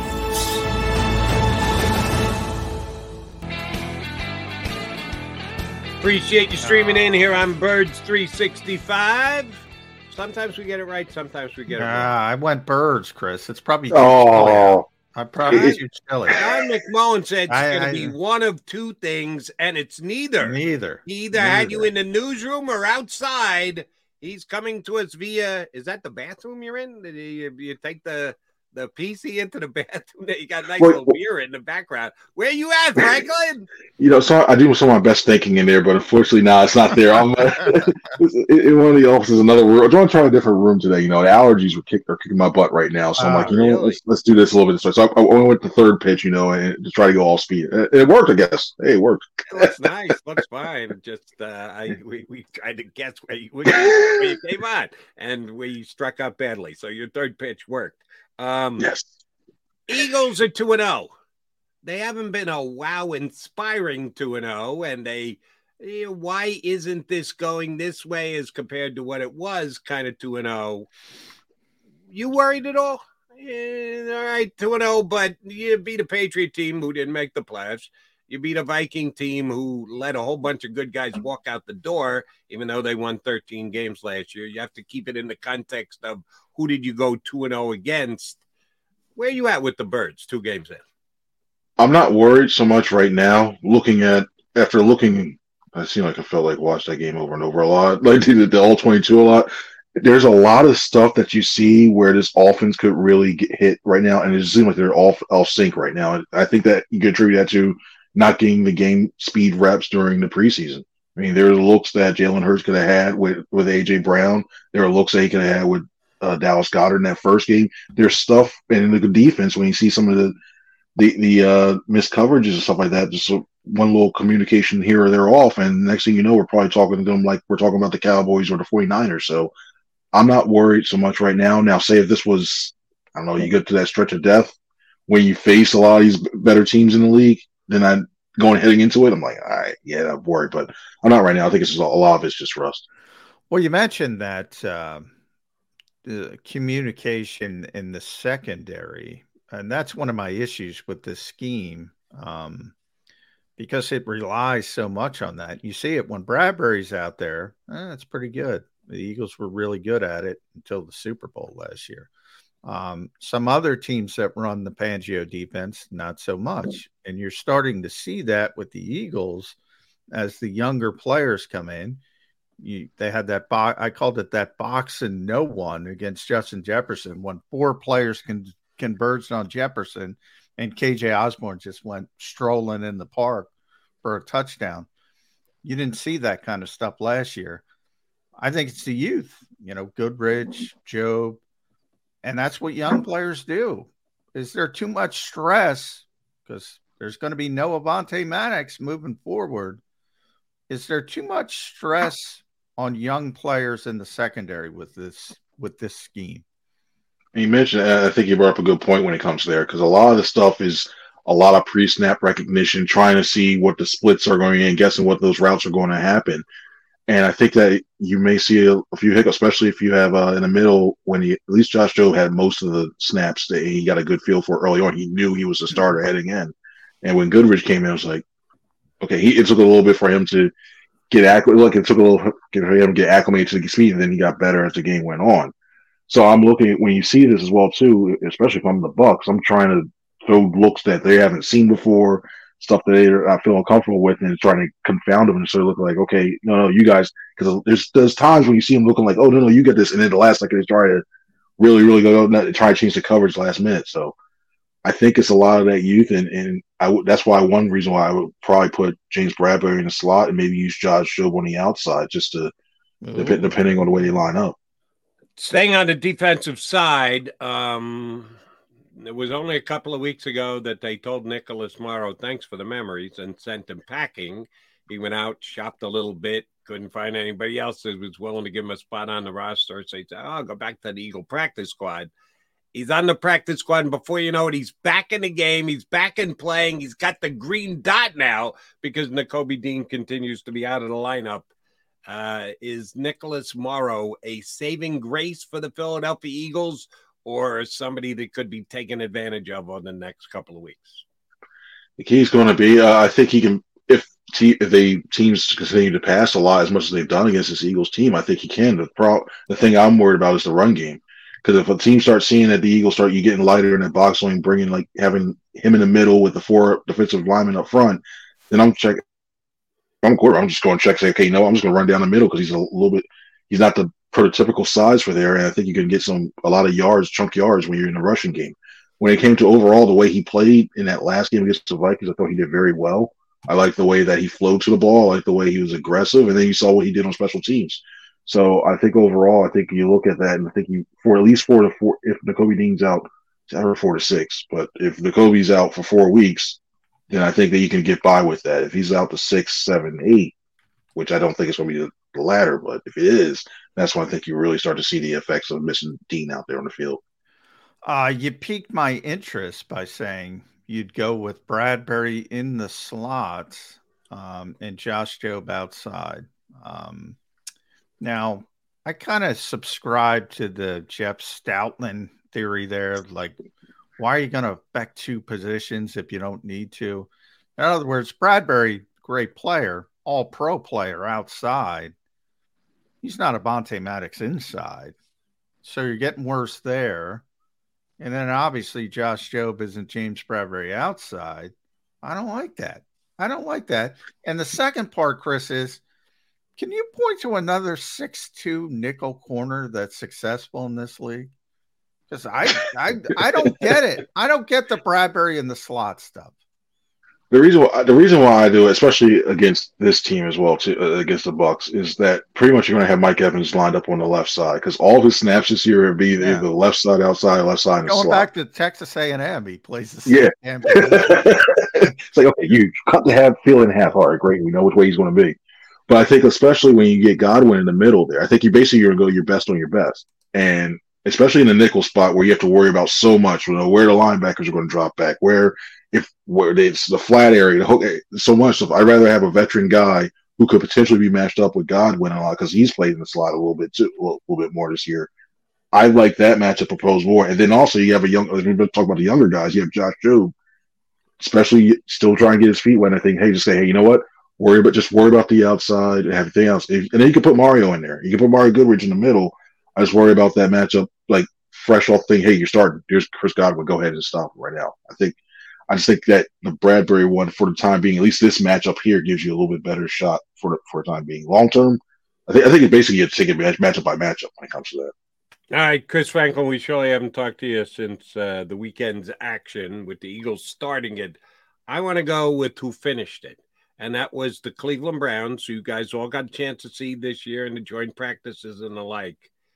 Let me give you my scouting report on the quarterback of the Cleveland Browns he's stunk so far this year. he has been flat out bad. Uh, it's a good thing that uh, Zach is starting in New York because it keeps uh, Deshaun Watson from potentially being the worst quarterback through two weeks in the National Football League. And we all know that the Eagles made a play for Deshaun Watson And Deshaun wanted no part of coming here. Jalen's one of his boys, and he said, I don't want to take his job. Somebody else is going to give me a job at $150 million, every penny of it guaranteed. Let me please go elsewhere, which is exactly what he did. Eagles get lucky in dodging the Deshaun Watson bullet, Chris Franklin? I think if they if they do win a Super Bowl in this next as when Jalen Hurts the quarterback, they should send a ring over to Deshaun Watson because making that decision because you, you look it's it deserves it. He deserved that suspension, but ever since that suspension, he has not been the same. No, I don't know if it's been timing. I don't know if he's getting ahead. It's it's just it looks disjointed. his decision making looks off at times. You know, his the zip on the ball is still there, but that's not all it takes to be a quarterback in this league. So yeah, they got really lucky on that. And you look at you, you think about Cleveland and Russ, by the way. Though. and Russell. Yeah, Russ too. Oh, yeah, he's cook whatever he's cooking is giving food poisoning. That's the way it is right now. The way he's playing right now. I'm, I'm waiting for Sean Payton to pull the plug on that. Uh, I, I I will defend Deshaun Watson. He's not the second worst car. I mean, we got Bryce Young out there. He's not ready to play. Uh, uh, Zach Wilson, Jody mentioned. Justin Fields is just an abysmal disaster in Chicago. Now, I think that's more on the coaching staff, but nonetheless, there's a lot of bad quarterbacks. Desmond Ridder, somehow they're 2 and 0. I don't know how they're 2 and 0, but he can't throw. Um, yeah, there's a lot of bad quarterbacks. Josh Dobbs. I mean, there's a lot of bad quarterbacks. The thing I look at when it comes to Bryce Young, and especially in Justin Fields, at least you can see like there's reasons why Bryce Young. I think you look at it both in both. You look at the offensive line. I think you look at the weapons around him. I mean, he's trying that one. At least there's no excuse. I mean, Amari. I look at Amari Cooper. I think he's one of the better. I'm not saying he's top five, but I think he's one of the better wide receivers in the league. And Njoku, I think, is a decent tight end on there. And he's a and, and they have yeah, youth they do. Yeah. Youth. You know, obviously Nick's hurt now, but I mean, he had a great running game as well. You know, if you yeah. just woke up today and, and, never watched football before, you'd say Joe Burrow was terrible uh, over the first two weeks. Uh, obviously, he's going to get it going. I assume. I hope so because I I picked him to go to the Super Bowl, so I hope so. But he's oh, been terrible.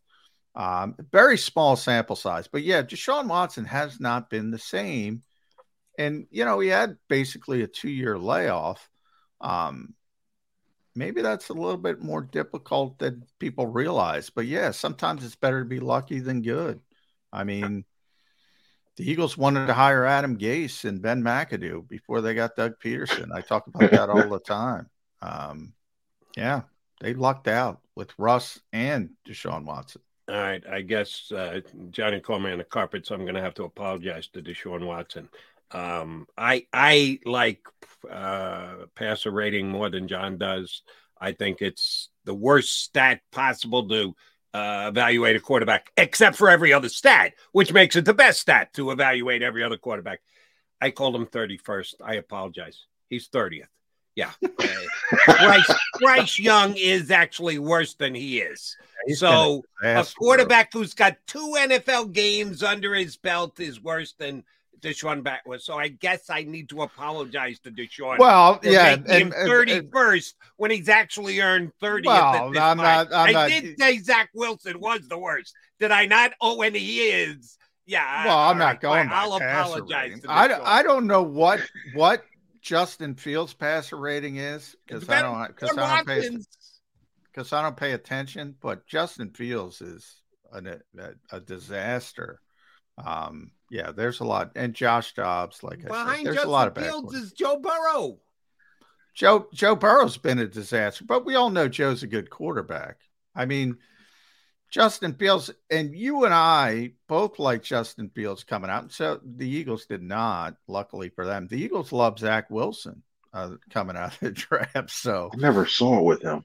Yeah. I just never saw it with him because he struggled when he look at his throws to the flat area and the short passing game were, were iffy. Like I, I, I just never saw the love for him. I, he can move around, yeah, sure, but I, I, just never saw the traits where I think didn't think like, hey, this guy can be a franchise guy. Hey, this guy's going to hold a Lombardi trophy at the end. so you, you get that gut feel. You, well, you look at the stuff and get yeah, that. I certainly, I certainly look at it now and say, what, what are people thinking?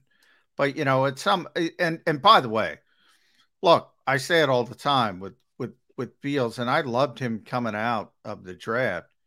And I know Jody liked him even more, but at some point he's five and 22 as a starter. And we talk about wins and losses as not being a quarterback. I'm the first one in that line, but five and 22 is five and 22. At some point, I got to pull the plug. I pulled the plug there. And, and maybe it's not his fault. It might be Matt Eberflus. It might be Luke Getsy. I think is a terrible offensive coordinator. But man, if quarterbacks get in bad situations, it really stunts their development. It really he's a guy. Their development. And Fields is a guy that I would really like to see. Say if, if the Denver Broncos do and, and eh, find a way to move on for Russell Wilson and somehow get out of contract and just move on. Fields is a guy I would like to see with Sean Payton in that offense because I think it's a lot of safer throws. I think he can coach them up well enough to the fact that because I think when you get a guy like Russell Wilson, you just set new ways and like, oh, I did this beforehand, I had success. I'll listen to some of your stuff, but nah, I know what I'm doing here. I think with Fields, he's still impressionable enough and he's out a whole new change of scenery. He'll have a good cast of wide receivers out there. I think he's a guy that if he ever at the end of the season, if say the Broncos were to reach out to get him, I think he'd actually do well out there in Denver. Yeah, I think the biggest problem with Chicago is they've tried to kind of like the Giants uh, a couple of years ago when uh, who was that general manager? Why am uh, Gettleman? Uh, yeah. He acknowledged we got to improve the offense. I got to get me some hog mollies. We know we got to be better on the offensive line, and he put attention and money and draft picks. And everything he just kept picking the wrong guys. You can you can understand that you need to improve in an area. It's nice that you figure that out, but then you actually have to get the players. And Chicago's been the same thing with the offensive line. They use a first round draft pick on the first round. He's not playing like it, not looking like it. So the offensive line has been brutal for Chicago. So yeah, I, I, I, and by the way, they could have had Jalen Carter twice, and they took that offensive lineman. Right. Just a, a disaster of an organization. When you pass on Jalen Carter twice, and your guy's not ready to step in and be a dominant offensive lineman as a rookie, it's going to look bad on you, Ryan Poles. And smiled about it too. We got that fourth round pick, guys. Yeah. the Eagles have a great quarterback, but it hasn't looked great in the first two weeks, Chris. So I was looking at PFF and and they have Jalen, you know, not graded well, but not poorly. Not, they're not saying he's playing poorly. But the most interesting part is the run game. The run game. We all know the effectiveness, the plus one that Jalen Hurts has given this team, but this year it hasn't been that. Right now, as we speak today, the two worst run graded quarterbacks in the NFL are Jalen Hurts and Tua. Jalen Hurts is, is almost last. What the hell is going on with the with the Eagles run game when it comes to the quarterback? He looks uncertain. What what what there's no decisiveness? What what is going on there? They're using it's like they're using the linebacker, they're muddying it up and, and it's it's a it's a chess game that's going on.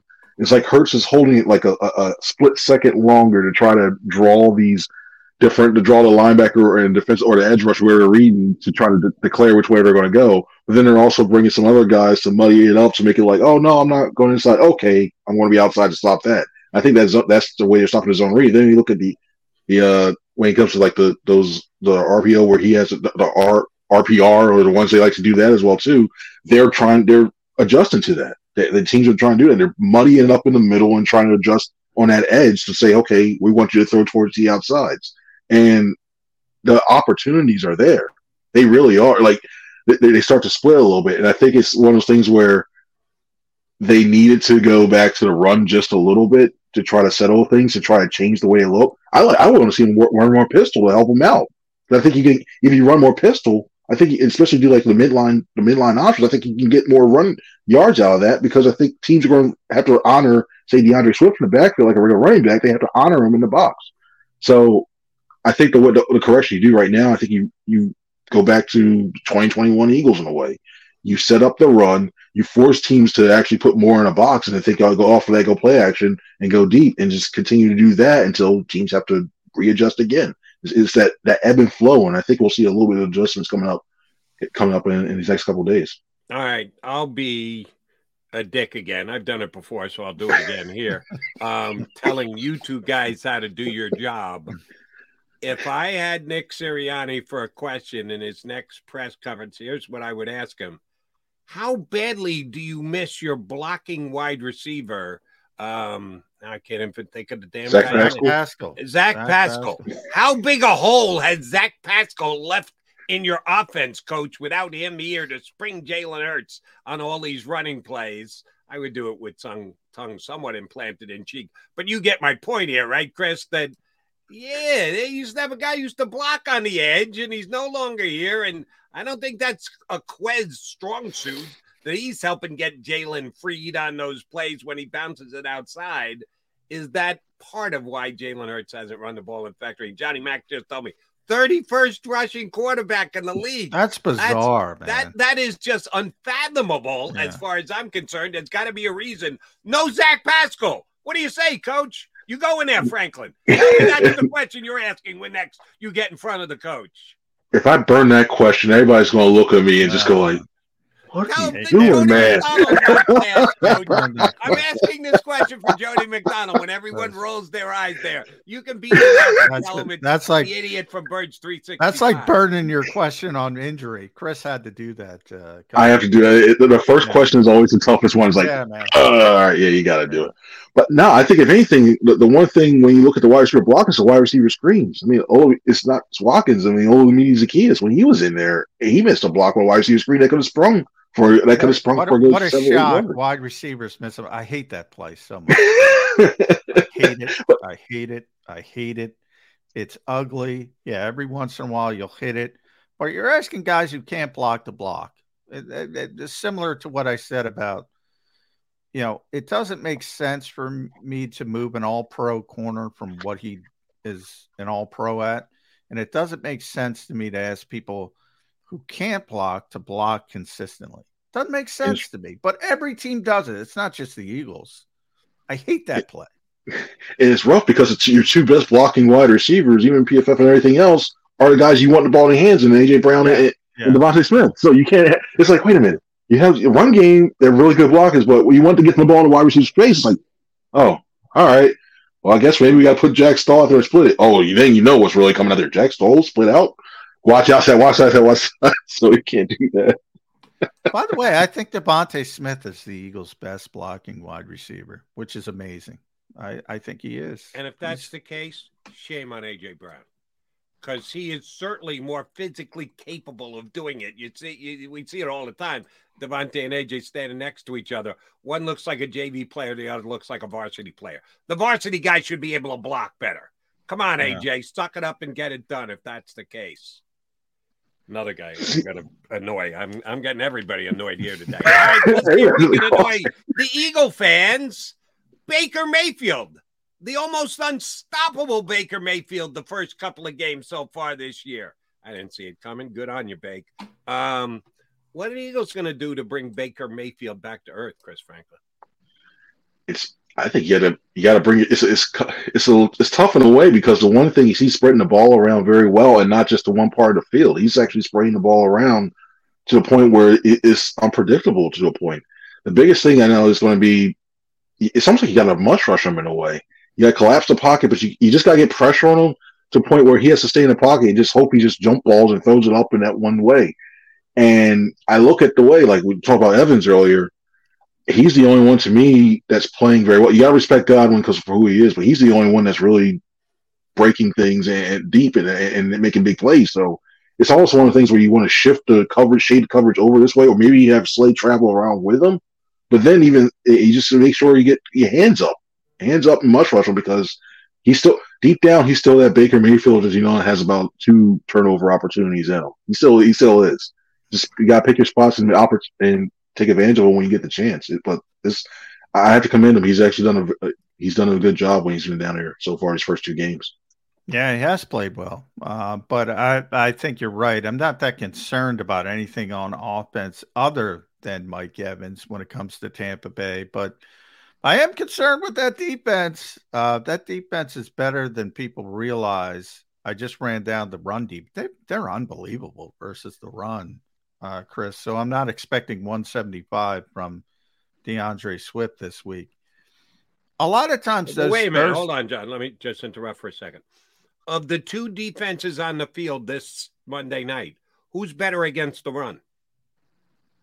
Oh yeah, it's definitely. Uh, I, would Yeah. go still with the Bucs. I'd- I still I'd go go with the with Bucs. Vita Vea in the middle is just tough. I mean, he's uh, yeah. I mean, they've been doing it for five years. So, I mean, they were they First, were they first, first two games of the season, number one team in the league against the run. I, Philadelphia I, Eagles. I, the Eagles have been great against the run, but again, context matters. Uh, the Patriots don't have a, a, a great running game. The Vikings, you know, Alexander run? Mattison, you can say more. Uh, I feel bad for what Alexander Alexander went through, but he's not playing well. Um, you know, it, context matters. Uh, right, but who's Tampa played? Ta- Tampa hasn't played a good running back yet either. Yeah, but they've been play- they've been doing it for five years, Jody. Over five years, they I- they played I- good I running get backs. That. I'm just talking about this season. I'm not talking about over the last five years. I'm just saying. Well, so that's far a this pretty season. that's a pretty big sample size. But getting back to my original point, Chris, those Thursday games tend to be, you know, they're DNA games. I like to call them because you can't prep. Nobody practices. You just roll out and you play, and you do what you do well. Um, and and the Eagles are a very talented team, and they persevered. Against Tampa Bay, you can game plan. You have extra time. You can really lock down what you want to do this is the week the passing game's got to get going, right? This is it. This is this is it. You know, not that they're bad in the secondary. I love Winfield, but I, I'm not going to pound my head against the wall and say, "Hey, Jason Kelce, go move Vita Vea." I'm not doing that. Correct or Yeah. incorrect? Well, see, I think when you the passing game is going to have to be the way they win, and especially if they continue the trend of trying to play everybody deep. Everybody done when they face the Eagles' offense is play everybody deep. You still have to take your shots just to get those safeties, loosen them up. I think you still have to take your shot. I think I wouldn't be surprised like on that first drive we see a deep shot to AJ Brown, just because everything that's going on right now. It's just to say Elias and no, he's still an important part of this offense. And when you soften it up, I look at this as well too as an important litmus test for Cam Jurgens. Because when you look at this, he's this starts his stretch of hell for him because you give Vita Vea, then Jonathan Allen, then Aaron Donald. And I wouldn't be surprised if you see Oh, them trying to shade Vea over that way towards Jurgens side, test them out and say, I hope "Uh, Cam's not that one." listening. I hope Cam's not Chris just ruined his day. Yeah. it's that's a stretch. That's a tough stretch for him, but we'll see. We'll see if he's ready, ready up for it. And it's a it's a matter of getting inside his pads and, and trying to be strong. And we're going to see we're going to see the athleticism that Cam has. And if Vea starts to push that pocket in and starts forcing Hurts around, he can get away. But I think we'll see more of what we saw these first two games than what we've done seen uh, last year when it comes to I- his accuracy I and asked- throwing.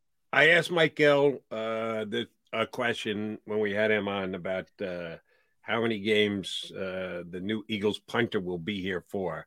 I'm going to ask you a similar but different question. Okay. Who will be returning punts for the Philadelphia Eagles in their fourth game of the season?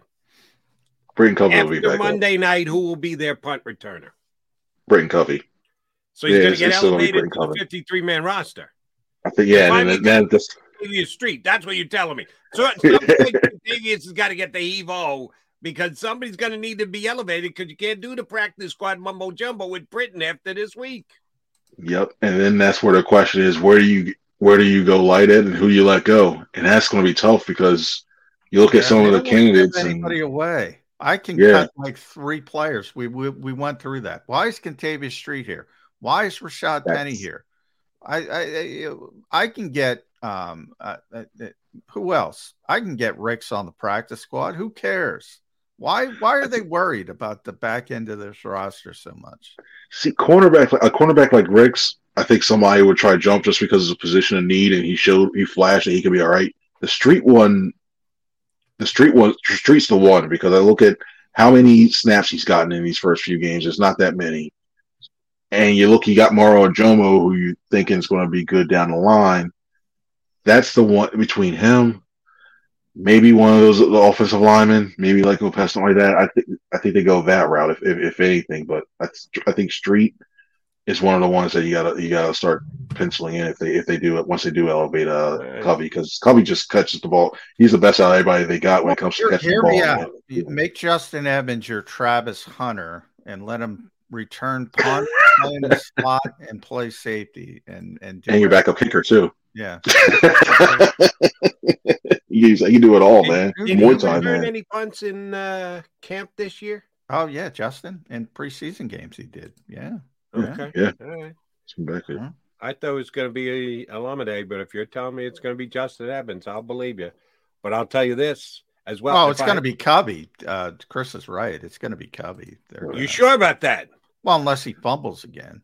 If he fumbles, Yeah, that's the biggest one. Yeah, if he drops another Mustang and gives them a good field position, then that might happen. But but he usually he's the scary thing. He's their most sure-handed guy they have back there. Just just a, a an opinion from a non-Eagles beat reporter here. Someone not on the Eagles roster today will be returning punts next week for the Philadelphia Eagles. That they will go down the same exact road that they did with the punter. We can just get a punter off the a punt returner off the street. Come on, put him, slap him on the practice squad, and elevate him on game day. Yeah, Uh, they, they they care too much about ball security to do that. Uh, They don't want to bring some, but they don't care about the street. holders for place kicking. No, evidently they. And and by the way, I'm going to be all over them. If Jake Elliott starts missing field goals, I'm going to kill this Yeah. team. I'm going to kill this team. I think Koy Detmer's available if anybody needs him. MVP of the, of, of the Eagles. MVP of the Eagles right now. You can make a strong case. It's been Jake Elliott. You can. Yeah, good. That is that is legit. Uh, should be fun for you guys this week after Britton Covey goes three fair catches and one punt return for two yards. That's what that's what I'm predicting. Britton Covey does this week. I think And then- done, but Brent's done a low key good job on punt returns since about midway through his rookie season. He was like sixth in the So league, good that the he? Eagles kept kept Kentavius Street over him.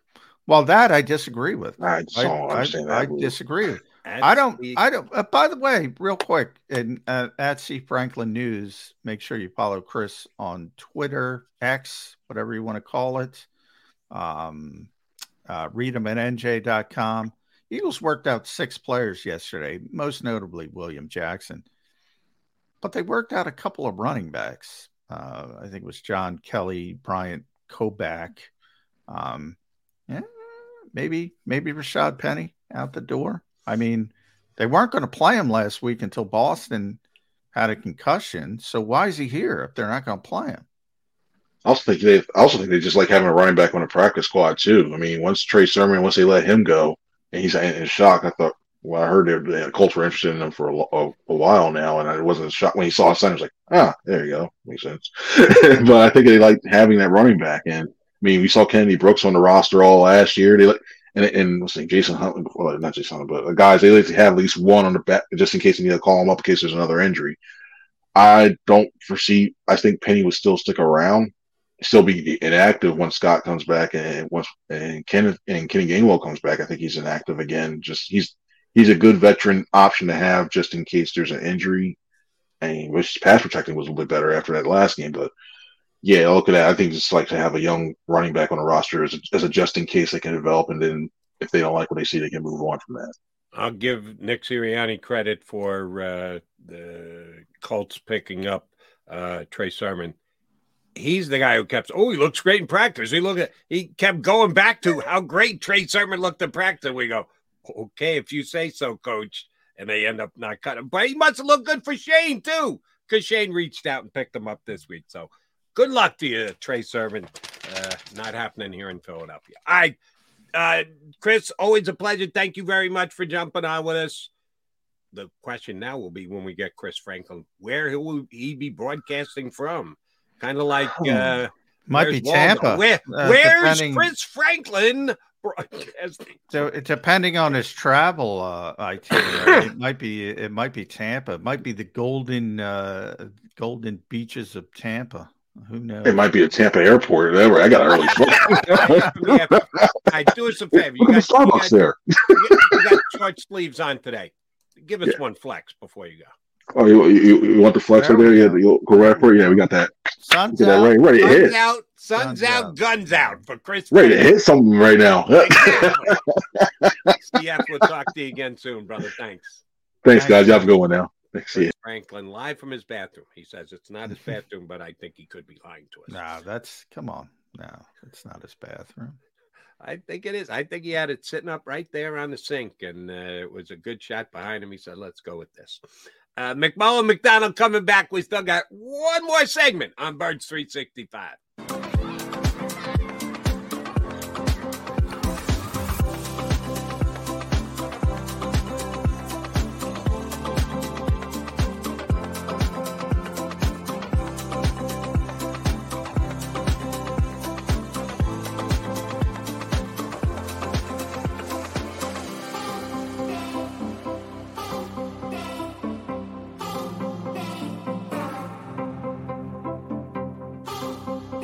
If you own a company and you're not producing a podcast, you're missing out. The public consumes messaging when they're ready. Join the professional podcast network of companies and let JAKIB Media Partners put you in the podcast arena. Come to our professional studio or we'll come to your place of business and professionally produce your company podcast. Call Jacob Media right now at 267 261 3428. 267 261 3428. Heading down the shore. Here, imaginations run wild and time stands still. Because here, you can find the best of the Jersey Shore, all on one five mile island. So leave the old you behind and get lost in the woods.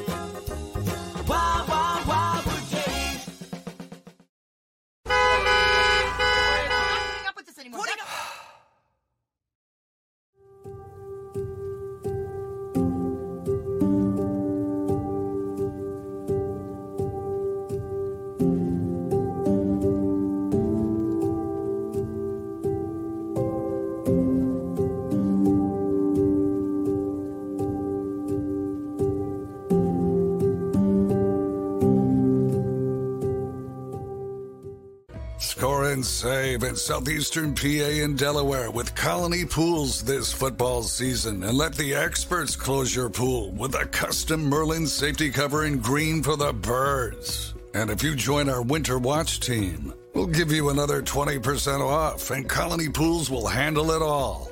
Keep your tiles on your pool, not in your pool. Fly with Colony right now, birds fans. Visit flywithcolony.com.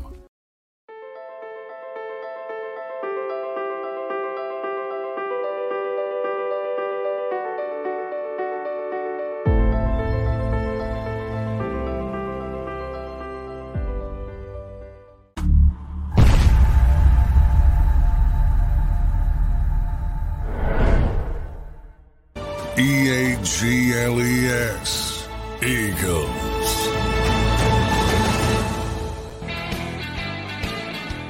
All right, we're almost out of time here on Bird 365. We'll be back again manana. Um, JC Allen.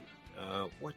Oh shoot! Now I can't remember off the top of my web. What, what website does he run? Uh, Pewter report, right?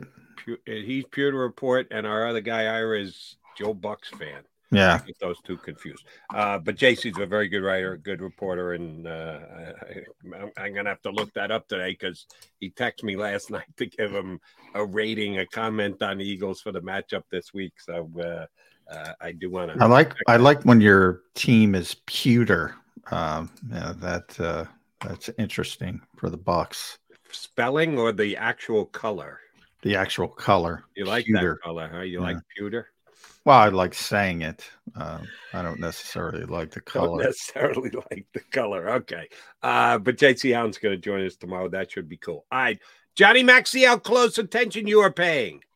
The Monday night game between the Bucs and the Eagles. The wagering line is what? Oh, no idea. Uh, I assume the Eagles are favored by six.